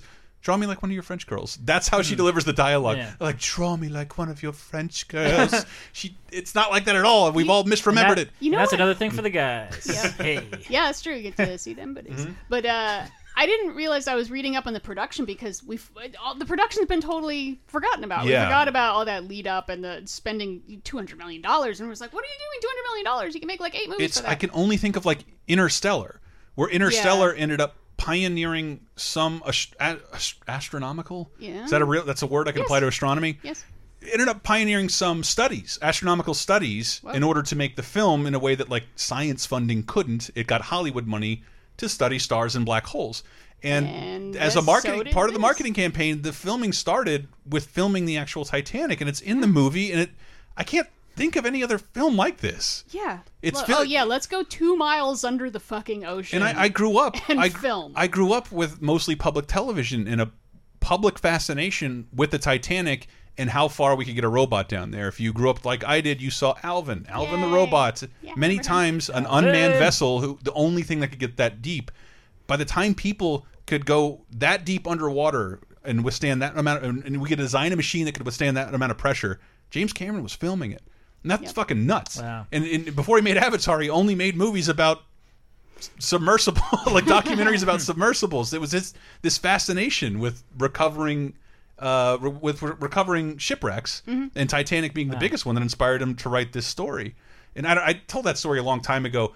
I don't i go to museums and sometimes like yeah i'm looking read this as much as possible get out of here as soon as i can. And i went to the titanic exhibit and like I, it was like moved to tears. Wow. like the idea of like a, a thousand people unwittingly it's not a terrorist event it's uh, not a natural disaster. It's just an accident that Yeah. kills a Well, I thousand was- people. I was thinking about this too. Like, why is this shipwreck capture the imagination? Mm-hmm. And it's like because it feels like it's written by a Hollywood screenwriter. The idea that it's so. like it's the maiden voyage of the biggest ship. We got some hubris going. We're gonna beat the record hubris. We got a ton of like famous rich people on there. You got Guggenheim's and John Jacob Astor on there, making a Somebody big from Downton Abbey. right and then you know the idea of like there's a nice they, they don't know about the iceberg they hit the iceberg everything's fine everything's not fine and the fact that it doesn't like capsize that it Yeah. goes tilting downward and everyone has enough time to figure out what's happening Yes, like, and it's then the there last- aren't enough fucking boats I paused it at 90 minutes, and at ni almost 90 minutes exactly is the King of the World Yep. Hmm. portion, and then there's like some sex, and then it's just all shipwreck. Oh, yeah like for the like last an hour. hour. is just the ship and It and- reminds me of Harry Potter, like the last Harry Potter movie. I'm like, I think I only want to watch Deathly Hallows Part Two because that's the shipwreck portion Yeah.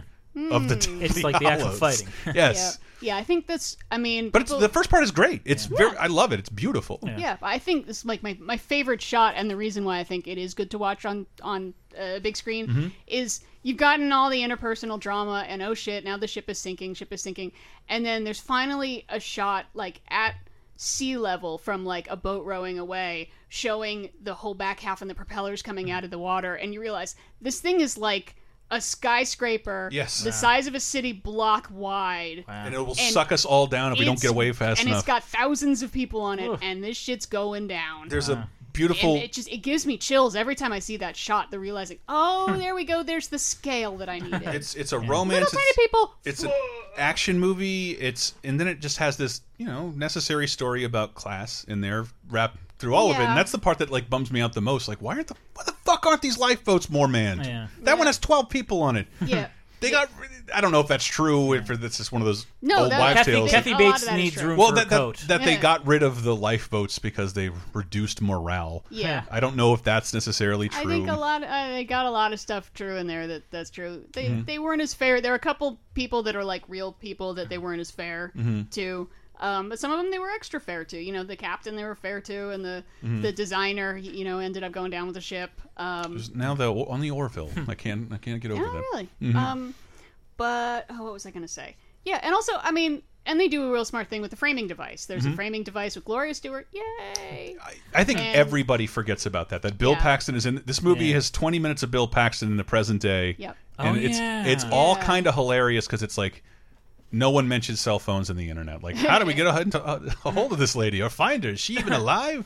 yeah, but and they do the smart thing of way at the beginning of the movie Mhm. setting up what's going to happen Mhm. when the disaster hits. And then you've got another hour and a half or so where you're going to get, you know, the interpersonal drama Mm-hmm. and then all of a sudden it's like, "Oh shit, right. This is going to be sinking." And now you've already you remember what's going to happen. You're not going to be you're you're going to sort of like anticipate and fear for like, "I remember it's going to break apart." Oh shit, it's breaking apart. This- and and just the, these gorgeous sets. Again, they, I think the internal sets were like one one accurate Yeah. re- recreations of everything, and then get douched with water. Yeah. like tons and tons of water. yeah, he really went for the accuracy. Like, I mean, there's a shot of as it's as it's starting to lean, like all these f- dishes fall off a shelf. Yeah. and it's like those were all perfectly accurate Hmm. from the the White Wow. Star Line at the time, and it's like a million dollars of food, and then it all falls over. And And, it's the, the yeah, subtle spare difference. no expense, Uh, done and right. Some mostly a lot of practical effects, a lot of Oh, I'd a lot of good stunts. a lot of good stunts, a little CG, and just when I watch, and I do watch your Avengers movie, and it breaks a billion dollars, and this cost two hundred thirty million dollars, and, and then I say, well, how? How did they, like you'll never say that when you watch Titanic? Yeah. Yeah, Like because they fucking built can- one, and they can- built a tank to put it in. on screen the entire time is a bunch of believable shit that looks like it cost two hundred million dollars. I don't know why all that green screen work in Age of Ultron Hmm. ran over two hundred million dollars. I think it's just we want to film this movie in uh, two and a half weeks. That's why it's so expensive. Titanic took forever to film, went way over budget and way over schedule, and it I don't know like it, it's such a weird story that I don't in context of Marvel movies and Star Wars, like this director isn't doing what we'd like. Well, he's fucking fired. Uh, and James Cameron was like, "I'll kill myself if you take this movie away from me, or if you don't allow me to do this."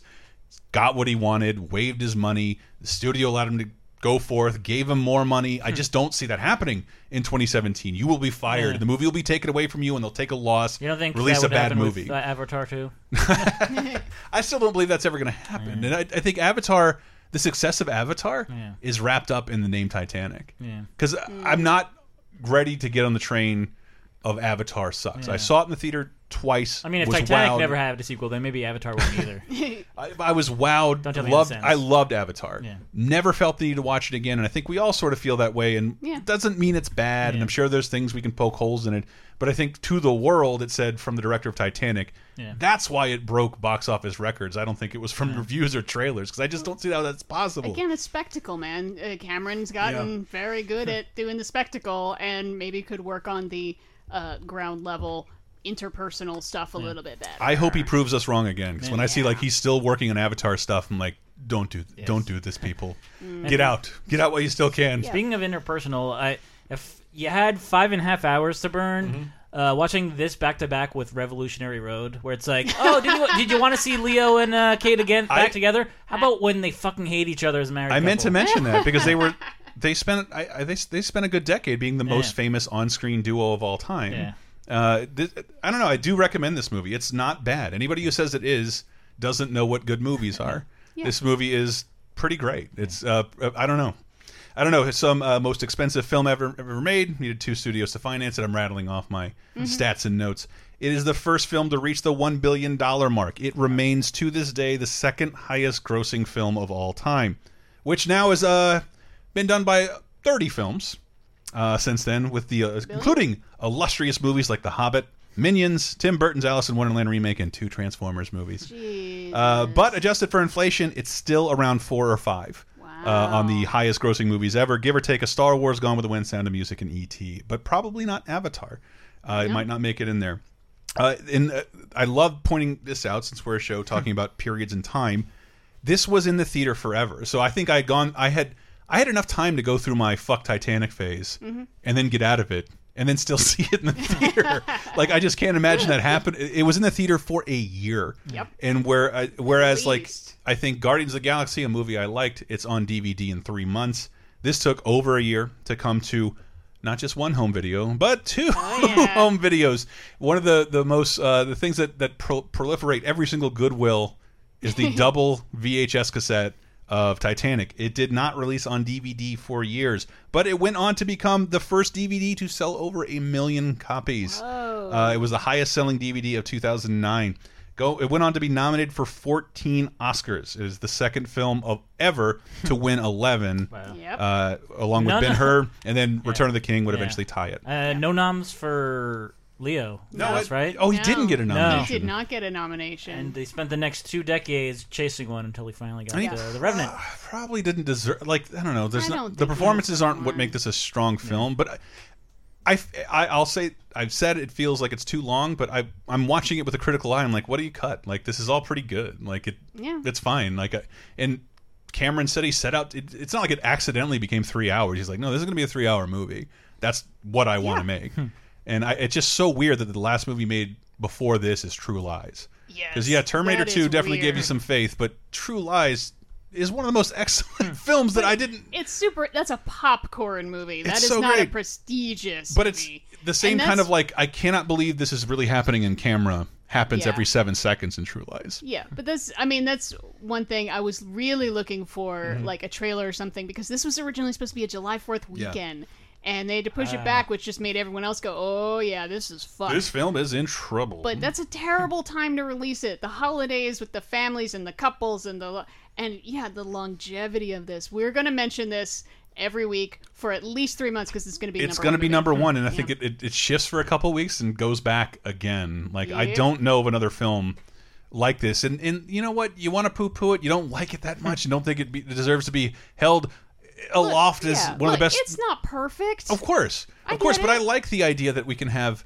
It's not based on a, a pro, It's not Harry Potter. It's not Star Wars. It's not Avengers. It's not Transformers. It's an original thing, and it's nice to have the Hmm. Beatles of movies. the idea here's this thing that everybody likes unequivocally. If you want to base your personality around hating those things, you go for it. The internet's Hmm. filled with people like you. You're not original, but Yeah. it's it's. I'll tell you, as someone who watches a lot of movies and I wanted to be meaner to it, it's just not possible. Yeah. It still But works it- really I mean, well. yeah, I feel like it has its flaws, and its flaws are real obvious. Mhm. Like I said, dialog Mhm. characters are Mhm. cardboard. Yeah, got it. But then, but then the spectacle starts, and goddamn, Yeah. goddamn. Oh, uh, very, and it's still a very relatable story. Good movie. It's I, I it's one of those movies I'll recommend to you, but you're not going to watch it. it's three and a half hours. I would go see it in theaters though for sure if you get the Yeah. opportunity. That I seems like think a that fun thing to opportunity may have experience. already passed by the time. Oh this yeah, comes is it out. a temporary thing? It's like, a a week long? yeah weekend. uh, But I know I know it's been remastered uh, to a degree you won't be able to recreate on your home theater. So I, I might go see it again if my lady's interested because Yeah, she could not she could not stay awake through the whole movie once we started watching in the evening because it's three and a half hours. We're adults who get home at like seven p.m. Uh, Uh, so yeah, since we're gonna be bringing it up as the number one movie for a while, uh, yeah, maybe Dave will report back. Uh, maybe yeah, maybe Go- Dave will. Dave's go- homework is Titanic. Yeah, go go tell us about You have the one year. Yeah, it, it's highest grossing it's movie in of all time. it's in theaters for a week starting December first. So Mm. I think that will have already passed by the time this episode posts. That's a bummer. Uh, but shit, we have to stop talking Yeah. about that because we have this is our longest show of all time. I and we actually have some things to talk about when it comes to TV. Oh my Oh, God, this man, is so notable. Uh, so yeah, December sixteenth, nineteen ninety seven. Uh, in Japan, the Pokemon episode. Fuck, it, I'm not gonna get it right. It's the one with Porygon, uh, not not the video game review website, but No. uh, this is the episode that's known that it gave a lot of Japanese kids seizures when they were watching it because there's a part where This is how I heard of Pokemon. yeah, like Porygon does something and the screen flashes really fast, and it made a lot of kids. It sent uh, 700 kids to the to the hospital. It's nuts. Yeah. Let's so uh, Matt put the clip here. Let's see if we can survive it. All right.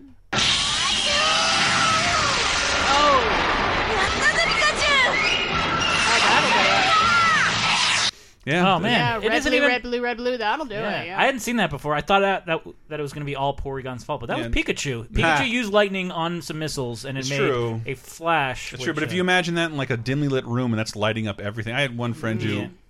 we discovered during the late Hmm. '90s rave days with a little bit of drugs that he would he could be triggered into a seizure Oh, uh, wow. with certain flashes of light and Yep. not good for dance clubs. Yeah, and happened Uh, to him. I think it's more that uh, that Pokemon episode is more well known because it was lampooned on the Simpsons clip when they went to Japan. And here's a clip of that. Who's up for some exploring? Yeah, I'm still checking out Japanese TV. Isn't this that cartoon that causes seizures? Wow! Bart, what are you doing? Hey, what All right. and Homer voluntarily. But I think himself- that's that's how insanely popular and good Pokemon is that it Yeah. somehow overshadowed. Yeah. how do you overshadow giving 700 kids seizures? Yeah. I gotta Uh, say, I wish Norm Macdonald would have been doing the weekend update to make a joke about that. Ah. Uh, but Oh. another humorous stuff this year. I mean, let's We've been let- teasing this. Let's well, let's start with the Simpsons since we just Sure. showed them.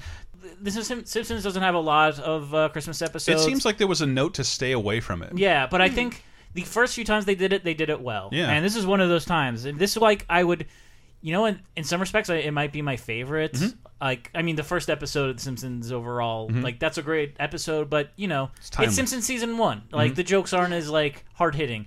Uh, I love this episode. Miracle on Evergreen Terrace. Mm-hmm. Uh, Bart accidentally burns down the Christmas tree while waking up early and sneaking a peek at his presents.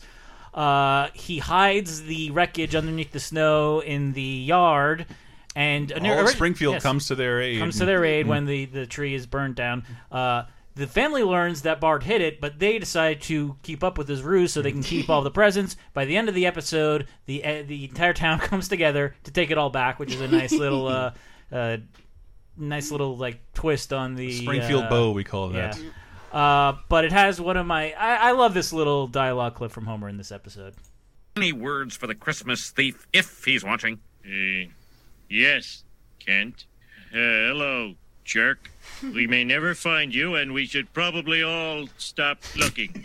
but one thing's for sure you do exist. Strong words. Strong, bewildering words.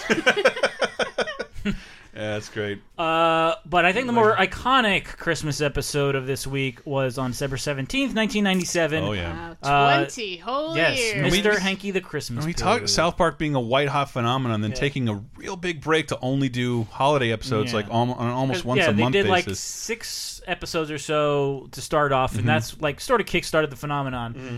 And then they just like reran those for two or three months Yeah. in between doing a Halloween episode and then a Thanksgiving episode and then this, and then like a month or two later they did like another five or six episodes. Yeah. But yeah, like the the the South Park is starting to burn white hot right mm-hmm. now, and yeah, they have an episode about Christmas and it introduces one of their more iconic characters. See, kids, why the long faces? We're bored. There's nothing hmm. to do. Well, maybe this will help. Ah, Construction set! That's right, kids. Now you can make your very own Mr. Hanky. Just use this special fecal fishing net and select your best Mr. Hanky. That one! Then use the handcrafted hanky stand to add whatever eyes, mouths, and hats you want. I made a mariachi, Mr. Hanky. Now it's a Mrs. Hanky. Let's put the fizz hat on him. I wish Daddy was still alive. Mr. Hanky playset comes with everything seen here. Hey, where's Mr. Hanky? I love you, sweetheart. I love you too. And the dog, the dog ate, or no, the baby ate. baby Mr. ate and I'm not Hanky. up on my more modern Oh, yeah. South Parks. Is, is Mr. Hanky gone the way of like Pip and Towelie Uh, and he Officer came back Barbrady? a couple times. Like the next time, I think it was like two years They have a later. full-on Christmas special the next oh, year. Uh, yeah, An album. Yeah, they have the album. Then there's the one where he invites them to like come back and and yeah, like bring Christmas spirit back. And then that's I think that's the same episode where they remake their original uh, Jesus versus Frosty. But but in that episode, Mr. Hanky has like a really drunk wife and like kids that are kind of stupid. Uh, but yeah, like it, it, it inspired like a Chris. Uh, like a Christmas song and a Christmas album, Mm-hmm. yeah, based on this episode because it had a great song. We've all heard of Rudolph and his shiny nose. And we all know Frosty, who's made out of snow. But all of those stories seem kind of gay. Cause we all know who brightens up our holiday.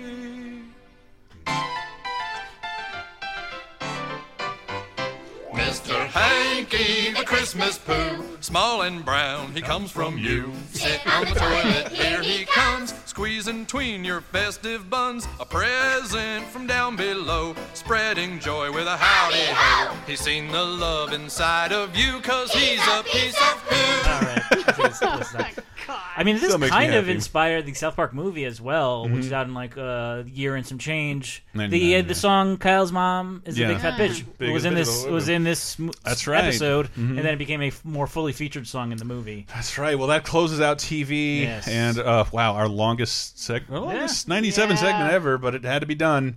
Biggest movie of the war, biggest movie in the world. What are we supposed to do? Thank God there are no games, uh, but we will close out 1997 with "Tomorrow Never Dies" Yeah. by Sheryl Crow, which Underrated still feels song. weird to say. I like it. Shut up. Uh, but we will Well, come back plenty- in, on 2007, December 20, December 15th to the 21st.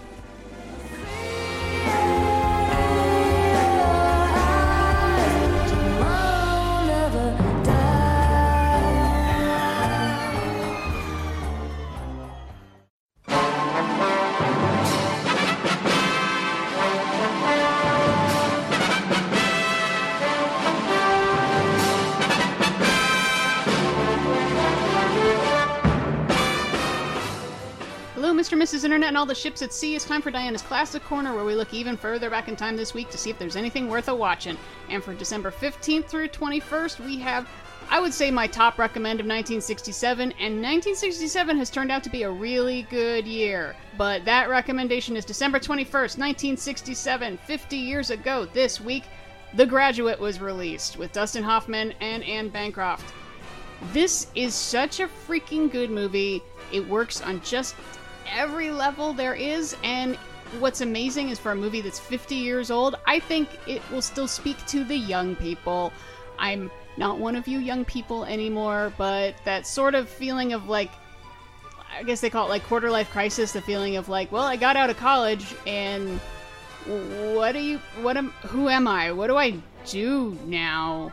Uh it's just it nails that so well. Um I mean basic story is Dustin Hoffman gets out of college. He doesn't know what to do with himself. He starts slacking around and falls into an affair with uh, one of his parents' friends, played by Anne Bancroft, uh, actually playing a lot older than she was, and she's still just just so. I mean, she's sexy and she's interesting and kind of scary and great performances all around. Uh, I think one of those sort of seminal movies that's like you really need to have seen this sometime. Just even if it doesn't speak to you, just as a on a cultural level, I feel like you should watch The Graduate. So that's everyone's assignment for the week. If you haven't watched The Graduate, watch it. If you have seen it, eh, go go watch it again because it's got something for everyone. And uh, that's it for this week. Stay classic.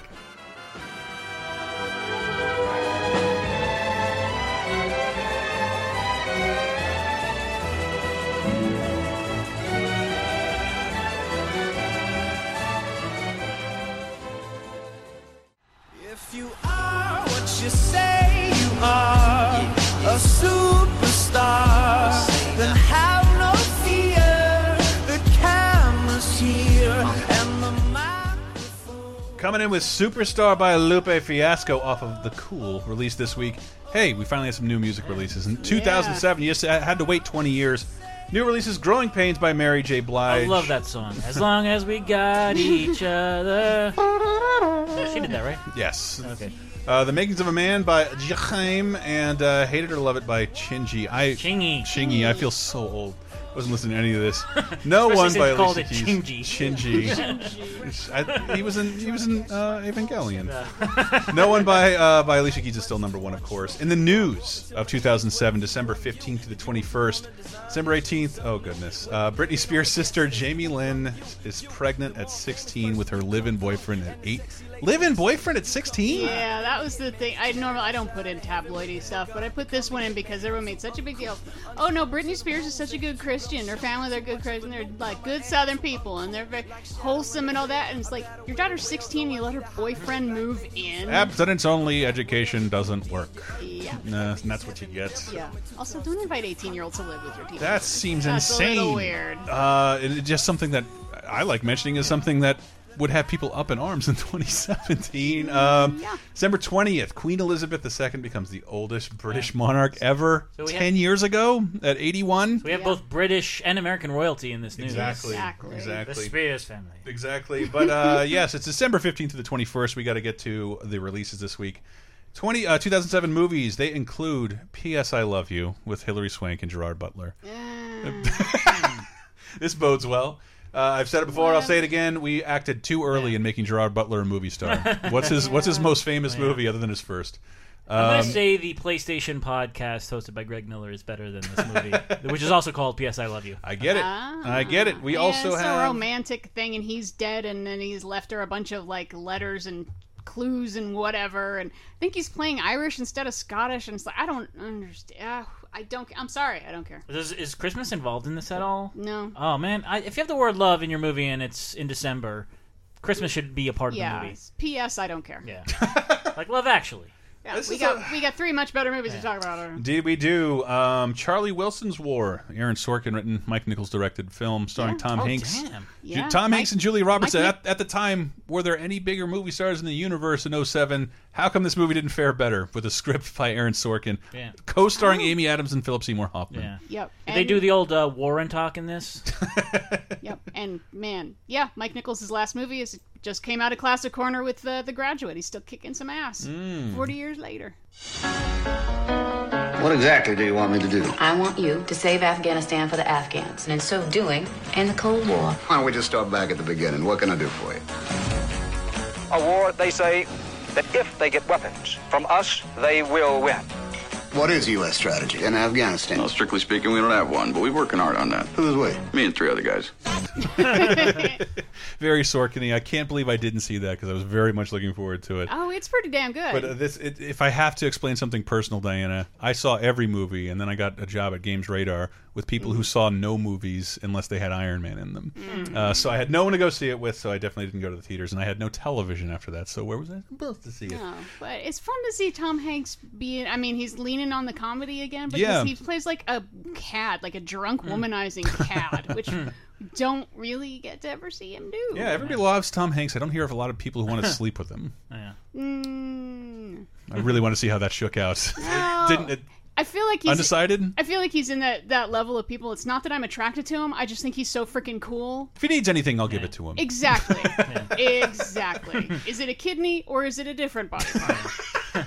Whatever you want, Mr. Hanks. We have another movie starring a drunk uh, cad. Who's- who- oh. who hits on women all the time. Let me see how this clip sounds. Can't wait to talk about this. Benjamin Parker. No Barker. Sweeney Todd now, and he will have his revenge. Where's my wife? She's gone. So this Ah. man, we are in, in smack dab in this decade-long streak of Tim Burton remaking things. Yes. Mhm. But I also a two decade long streak of Johnny Depp taking roles where he can have weird hair. he does he does look like an aged Edward Scissorhands Yeah. with uh, fixed skin. I don't hate this movie as as much as I hate all the other Tim Burton movies from this Yep. ten year period. I, w- I will say that I think this is uh, the last good Tim Burton movie I saw. Maybe. I mean, Big Eyes is okay. No, no, I, I well, because is all right. Yeah. Um, but this this is it's weird because I saw the musical. Okay. And so I was This familiar is a with the story movie too, right? Yes. It is, but not as musical as the musical. Yeah. I just I remember it's just one of those things I only saw once, but remember so vividly Yeah. Because I don't know where my drama teacher mm-hmm. got it from in my freshman year of high school. But she's like, look, nobody in this classroom is ever allowed to curse or make a sexual suggestive remark to anybody. That said, we're watching the original production of Sweeney Todd, and it in a classroom it was the most vulgar thing I'd ever Wow. seen. And the only the line I remember is Helena Bonham Carter's character dancing around, and she just said the phrase, "How would you like to split me, muff?" In a in a No, it's, a, it's splitting a muffin, like on Sure, Seinfeld. That's what it. That's what it is. Yeah, one of you gets the, the base, and one of you gets to the top. And even as a as a vulgar teenager, I was like, "Ew, split me, muff," in, in, in a Cockney accent. Maybe it sounds very eloquent. I'm gonna put my pants on and leave. Okay. Sweeney Todd, the demon barber of Fleet Street. I, I saw this movie, but uh, the only place I had heard of Sweeney Todd before this was the last 15 minutes of Jersey Girl. Arguably the only good 15 minutes of Jersey Girl. Right, I forgot about that. But but I, I I didn't I didn't I'd never heard of this mo Yeah. movie before, and I had been dragged to family friendly musicals. I'd never seen a musical with an edge before. Yeah. Sweeney Todd, where like it just it's this bare bones play with this big like double dare gumball thing where someone slits Yeah. a throat in a barber chair and they get sucked into this apparatus beneath. Mhm. I just thought it was really cool at the time. I'd never seen a thing that's focused around your, the hero murdering people, Yep. but getting revenge on the people who killed his family. Right? Yeah, and I think it just kills like random ass people, and then they get cooked into pies because they need money. That's what. Yes, that's right. Yeah. That's right. But a dark. Uh, but it, if it's one of the few things that like, please don't remake Alice in Wonderland. Timber. Please step away from that Dumbo project. But Sweeney Todd. Oh, he's perfect. Please allow him to direct the Sweeney Todd movie. Uh, I haven't watched it since I first saw it, but I wonder. I wonder how good it holds up. But it's just a good fit for his tone and visual style. Uh, and, and yeah, Johnny Depp's fine casting, and Yeah. I think he's been dying to dance, if Yeah. not sing. Yeah, I think Alan Rickman's the Oh, the man. one who kills it in this, though. No Yeah. pun intended. and Mr. Sacha Baron Cohen. oh, and Sacha Baron Cohen's Yeah. really good in this too. Yeah, this Yeah. this and Hugo are like my only Sasha, and, and well, and Talladega Nights. Just they're, I, I never thought I'd love Sacha Baron Cohen so much outside of his characters. Um, we also have. Oh, Uh, where- should where we, I think we should go to the number one movie because the next. Yeah. I think it's this is not the main event movie of the week. But yes, this is movie is number one at the box office in December fifteenth through the twenty first, two thousand This seven. is shocking.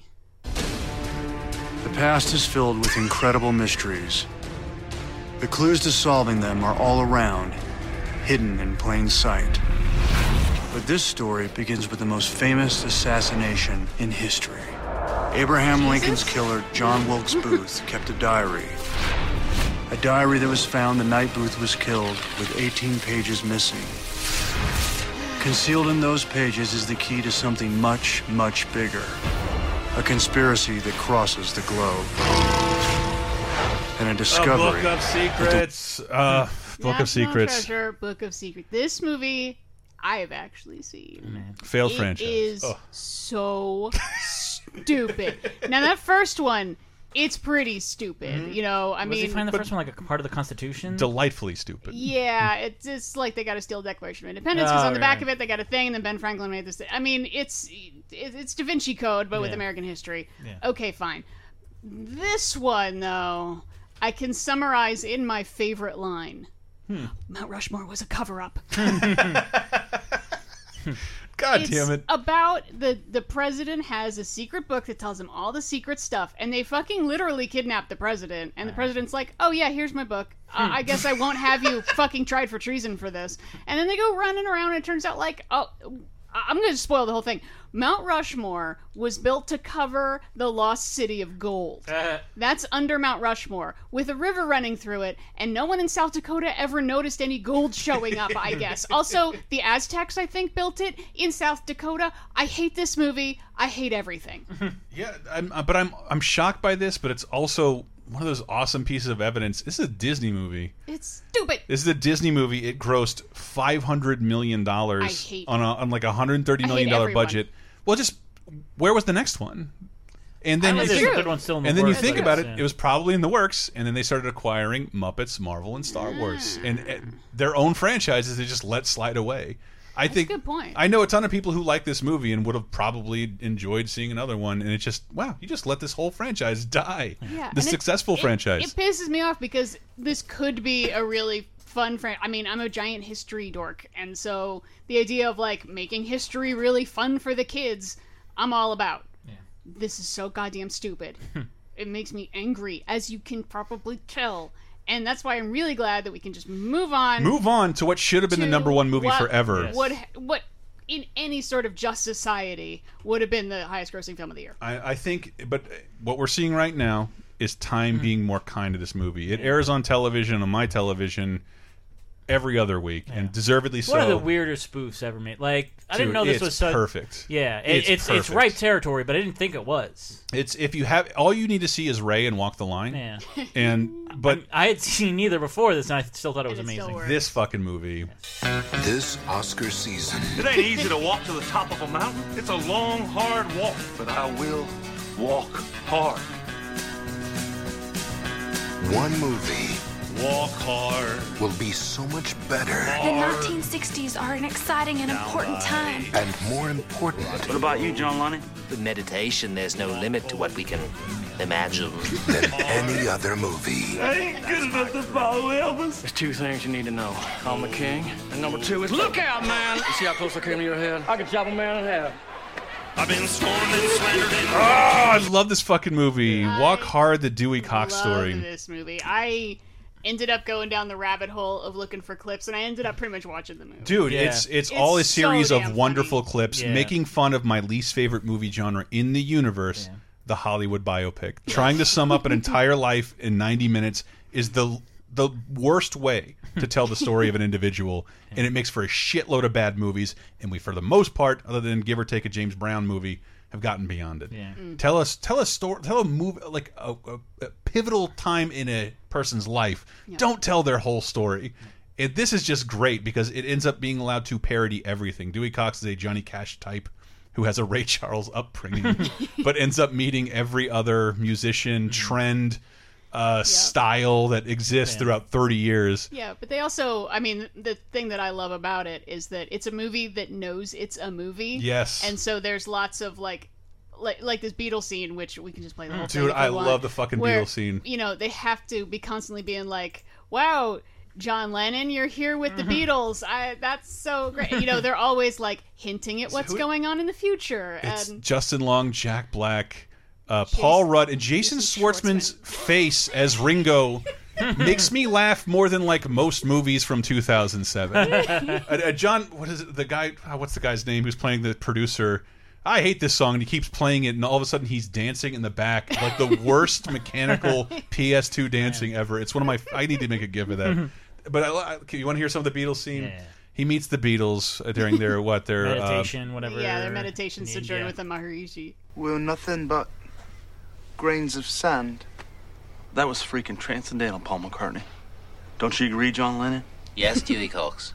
With meditation, there's no limit to what we can imagine. what do you think, George Harrison, of the Beatles?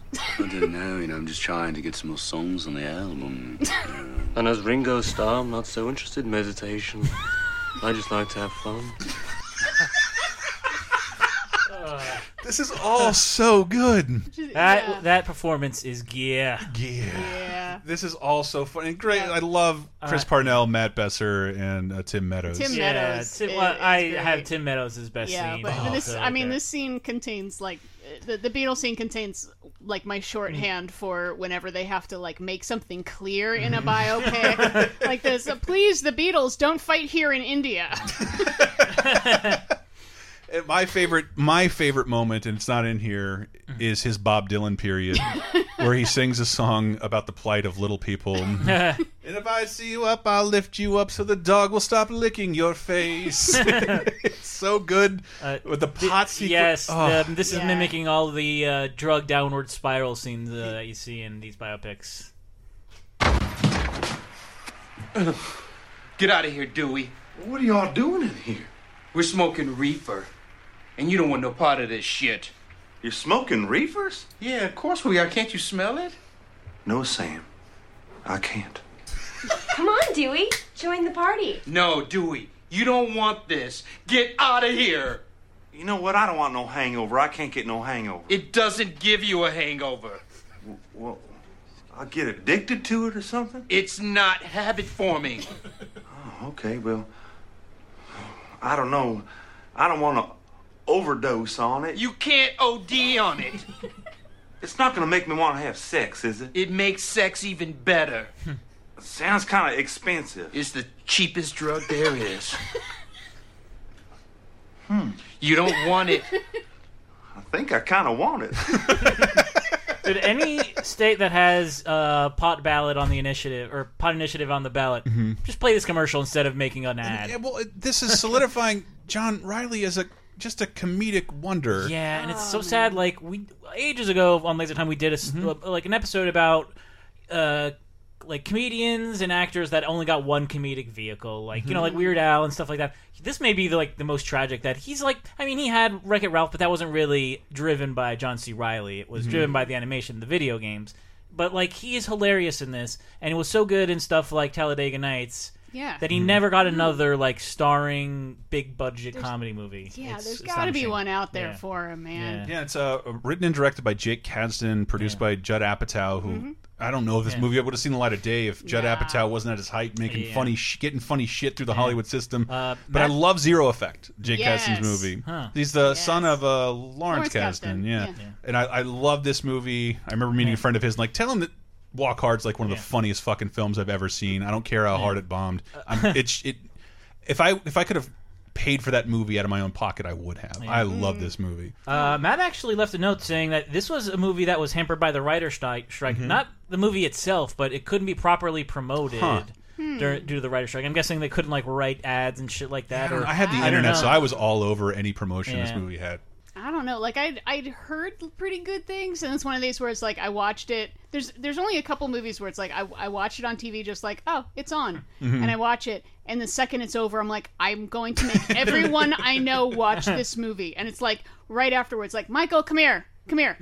Come here. I want to show you this whole movie I just watched. I'm watching it again with you because it was great. It's just an insane cast. Uh, Jenna Fischer, Kristen Wiig. Oh, uh. Kristen Wiig. Oh, here's, I'm his 12 year old child, Brad. and and, That's and one of the best gags, though. The idea that Kristen Wiig and John C. Reilly are Yeah. playing them, playing those characters as teenagers. Yes. Yeah, oh, it's lumpy so John C. ridiculous. Reilly being like, "Come on, mom, I'm 14 now." it's just so beautifully done. So be- he does. He plays a teenage version of himself. Oh, this movie is so fucking good. More cameos than you could ever imagine, and lots of full frontal nudity. This movie Yeah. rules. Uh, before you see Titanic, watch Walk Hard: The You Dewey should Cox watch story. Walk Hard. This shit rules. Uh, moving to 2007 TV.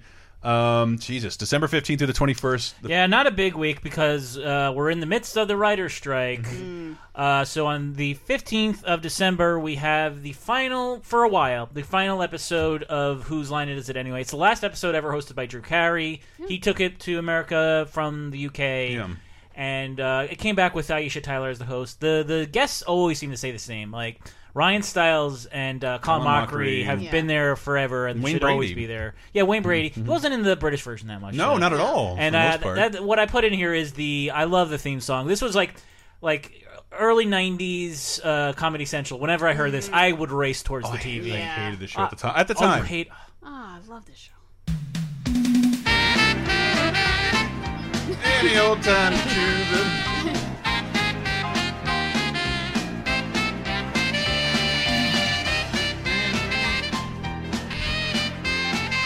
But yeah, based on a UK import with mostly American improvisers. And again, I love pointing out that's a reference to the Richard Dreyfuss movie "Whose Life Is It Anyway?" that Oh, really? nobody remembers. That's why the, that's why the title's so stupid. And remember, they they technically canceled the show. Mm-hmm. And then Drew Carey, Ryan Stiles, Colin Mochrie, and Wayne Brady did a, like eleven other shows with Yeah. different names that are the exact same. Yeah, like The they would green do screen like show. pay per view specials and weird shit like Yeah. that. And Yeah. then yeah, like I think it I was around would've- the time yeah. that uh, like whose lines is it anyway? Or not? Sorry, Who Wants to Be a Millionaire? Mm-hmm. Uh, came out there like, hey, we need more summer stuff. You do this, and like I think had Drew Carey not been busy with uh, Price is Right, he probably Mhm. this probably would have lasted longer because r- right now they would have used it even more Yeah. because of the writer strike.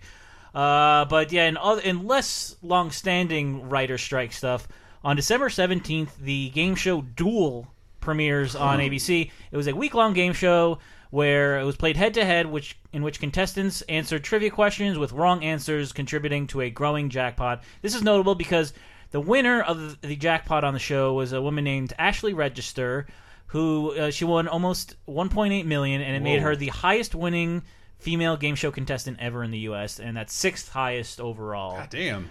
Uh, but all of that, it didn't even win the ratings that week because it went up against another writer strike led uh, uh, show, Clash of the Choirs on NBC, which is Ew, is that what it sounds like? Yeah. A choir battle show? Yeah. Oh my god. Hey, where are we Look, in we- we- Re- we Pitch did bands- Perfect? yeah. That's what I want to know. Oh my did they? God. Did which one created the other one? Yeah, Did they I'm realize, I- oh yeah, people singing, people like. I'm I don't have the uh, yearning to actually want to look it up, but I'm not assuming that they're doing Pitch Perfect style choirs. Like I'm assuming Yeah. church choirs. Like that sounds which group of 50 abominable. singers is better? Oh my god. this one or that one? Man, this is well. This is pretty notable. We Uh, got to move into games. Yeah, some pretty cool stuff this week. Um, Indy 500 Legends Yeah. on DS and Wii. Someone really extending that NASCAR license. Um, Sonic the this is that's very significant. Sonic the Hedgehog on iOS. I do remember that releasing. Yeah, Like, uh, one of the a, one of the a marred port. Yeah. That then a fan started fixing, and I believe that all led to the Sonic Mania game that came out in 2017 that we loved. That started with someone diagnosing the problems with the port. Uh, I thought that was really neat because I love Sonic. Elements of Destruction on DS is also out where you can play as a tornado. I, that's all I remember about this game. Like That's it came great. out on XBLA, and I was like, "Oh, that's neat." It's a game where you play as a tornado. Never got around to it, but I do. I did like it when I demoed it. And I, I talk about this game all the time. We talk about release dates. This game, I remember, came out on the 18th of December because I reviewed it, giving it the highest score that it had for a while on Metacritic.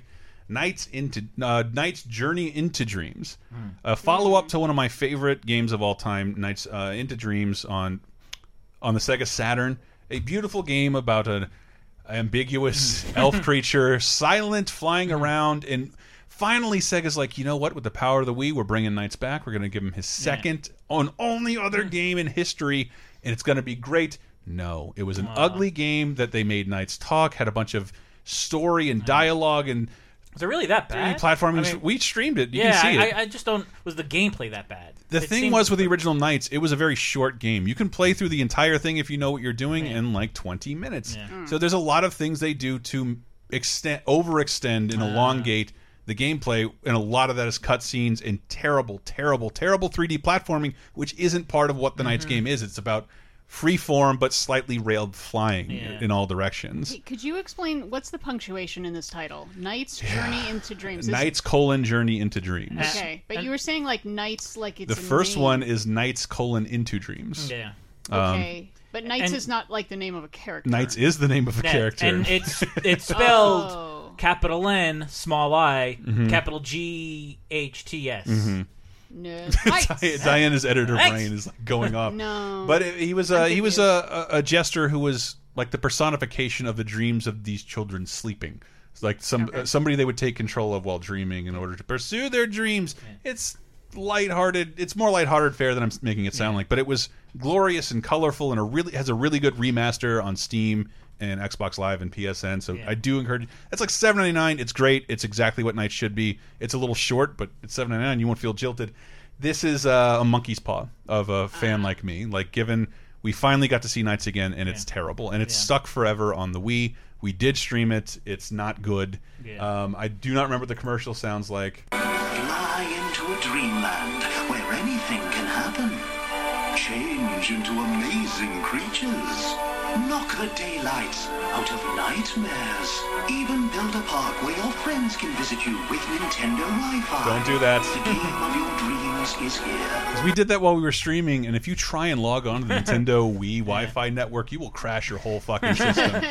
Uh, it was a terrible addition where you could collect things in the world and bring them into Wi-Fi worlds and visit other people's. Yeah. This was like I'm only a year into working, you know, full time Mhm. as a games journal la la la la Mhm. lologist. Mhm. Uh, and I, I remember like when they said like, "Oh, this is releasing the week before Christmas." I that was when I realized like, It's a "Oh, this ground. game's fucked." It's- If, if they're pushing it out, then and it, it- there's some good parts about it, but it's so fucking flawed. There- Like you will just Google Nights, you will see a ton of fans out there. And Diana, you saw a little bit of that Mhm. in the commercial. In a world of bald space marines, bald grunting space marines in brown and black environments, a place with pinks, purples, and greens, and Yeah. instead of side scrolling, you flew around in all directions. It was a beautiful game put on the what the most visually uninteresting platform at the time. It sucks, but I, I understand why they tried it, and I just wish it would get another shot. Mhm. Uh, that'd be really neat, or at least a remaster. But that concludes the releases, December fifteenth to the twenty first. It's been a long Wow, episode for us. a long Thank you for sticking with us. Um, we this wanted to say gonna last you through January. we wanted to say we are supported uh, primarily at patreon.com slash lasertime it supports the whole lasertime network that includes the, the sister show lasertime talking simpsons the chronological breakdown of every episode of the simpsons and uh, the friday video game show video game apocalypse Uh, we have a bonus show Yeah. for people who support us at the five dollar level. It's not that much, and it helps us live and do these for a living. Um, and we But do. You're, you're going to be due for a bonus bonus show. Bonus at the, bonus show. at the end of the year where we talk about like what what was the highest grossing movie, what was the highest rated TV show, all that Yeah, stuff. and I know I say that all the time, but like your comments are so important to what this is because it's you know we we just told you what we were doing and what we think of things. Yeah. You tell us what you're doing, and we try and make a, a little program out of that. Uh, for our five dollar patrons as well, so that's a bunch of exclusive stuff, including over a hundred commentaries, video uh, commentaries, wrestling match commentaries, Yeah. an exclusive show every week. But here's an example of some of the the fine things people have to say. Uh, Laser Time Rules, who is in no way biased, says uh, we are whack about rap. Uh, sorry to correct you, Laser Time crew, but as an- be sorry to correct us. as an avid hip hop fan and historian, Slim Shady EP was not Eminem's uh, debut in any sense of the word. His debut was Infinite, released in 1996. At this time, he sounded like a New York uh, rap. He sounded like New York rapper Az. So much so that he actually admitted it in future interviews. Slim Shady LP was uh, when he found his pocket in the Slim Shady persona. From from here is when Dre supposedly discovers him. I say supposedly because different accounts have surfaced that it may have been an internet interscope. I would lean towards that one. Yep. Uh, that's like saying Dr. Dre invented headphones. Like that probably didn't happen. Anyway, just wanted to give you some uh, some history. We dude, correct the hell out of us. We're not going to know about every one of these, and that's why we appreciate your comments. Uh, but holy shit, we got to wrap up the show. A little bit of plugs. Remember to listen to Laser Time. Go to lasertimepodcast.com to see all this stuff. You can go to our YouTube channel to see our stream of Nights Journey into Dreams and a lot of the other stuff we talk about, Yeah. where we stream every uh, Tuesday and Wednesday, usually a new release on Tuesday and something older on on Wednesday. Uh, we do appreciate people who watch that stuff. It's really fun to play games live with all of you listeners. Uh, Laser Time, Talking Simpsons, Video Game Apocalypse. Anything else I'm missing? Uh, I mean, yeah, there's a bunch of Laser Time episodes. If you like Mm-hmm. stuff in this episode, you'll want to check out. Like uh, one of our Christmas episodes this year is about uh, uh, alternatives to Christmas, Mhm. which I uh, found really fun.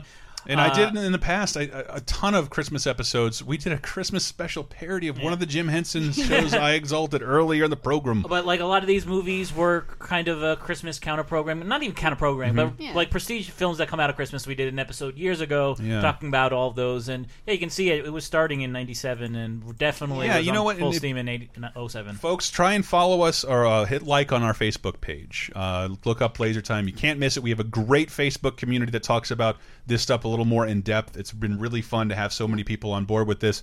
But we're going to try and pimp out some of our older Christmas stuff because it kind of gets lost after five years in an iTunes feed. So a lot of fun Christmas shows, and I know. A lot of people don't like them, but I want to make sure the people who do like Christmas episodes, ble please believe me, I'm a huge fan of the holiday. Got a lot of stuff, fun stuff that we've done in the past. So when you guys do, uh, you know, movie commentaries on Mondays and stuff, how much do I have to bribe you to do Titanic?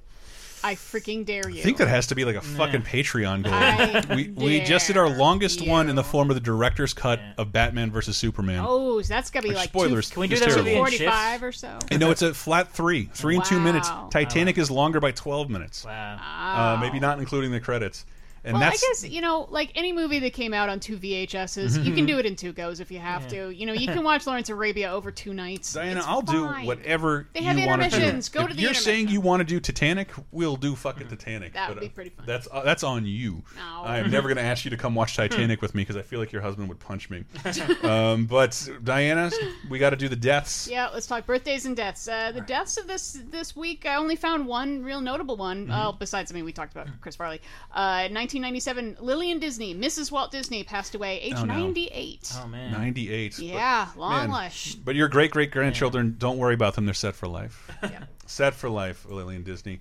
And I'll plug the Walt Disney Museum here in San Francisco. If you're ever in the area, go see that shit. But it's she amazing. she got Farrah Fawcetted on this day. I'm guessing. Like people were Yeah. like, "Hey, did you know the the Disney widow died? Oh wait, Chris Farley died." oh, oh, that's so Yeah, tragic. she's what, like three times his age. Yeah. So yeah. and and on the lighter side of death, we have birthdays, and that means it's time for Diana to give us the oh birthday. Dave is like rubbing his brain. Is this to stimulate? Yes, it worked for me last week. Okay, all right. okay. Superstitions have formed in this little game of ours. All right, time for the birthday. Born December 21st, 1937. So Oh. happy 80th birthday. And still alive. Still alive. Okay. She is a seven time Oscar nominee, two time winner, and star of the highest selling video of all time. Jane Fonda. Jane Fonda. Yeah. Oh, That's the highest selling video of all time. Literally, Yes. Jane Fonda workout, the first Holy one. shit! Biggest selling video of all time. So that's a double win for Dave. I Yeah. can't wait for Matt to come back and fuck up your mojo. Um, but yes, we will be back. We'll have shows all throughout the holidays for every one of our programs. Consider sharing that stuff with a friend or on Facebook or your Twitters. Why, don't- why not give us a follow if you're in the Christmas spirit? We'll have a lot of fun stuff to show you. Uh, you can follow Diana on Twitter, Listener Nerd. At Le Cine Nerd. Um, you can fo you can follow me on Twitter. I wouldn't recommend it, Cantista. If you, if you like if you like middling links to Instagram, I give a middling recommendation to following me on Twitter. Yeah, there you go. Uh, but with that, with that, we are out of here. We are closing out December fifteenth to twenty first with "Guilty as Charged." Is that from Walk Hard? Hell yeah, it is. Love that song. Uh, anyway, we are out of here. We will see you next week, people. The cops are saying I belong behind bars, and I'm guilty. I'm guilty as charged.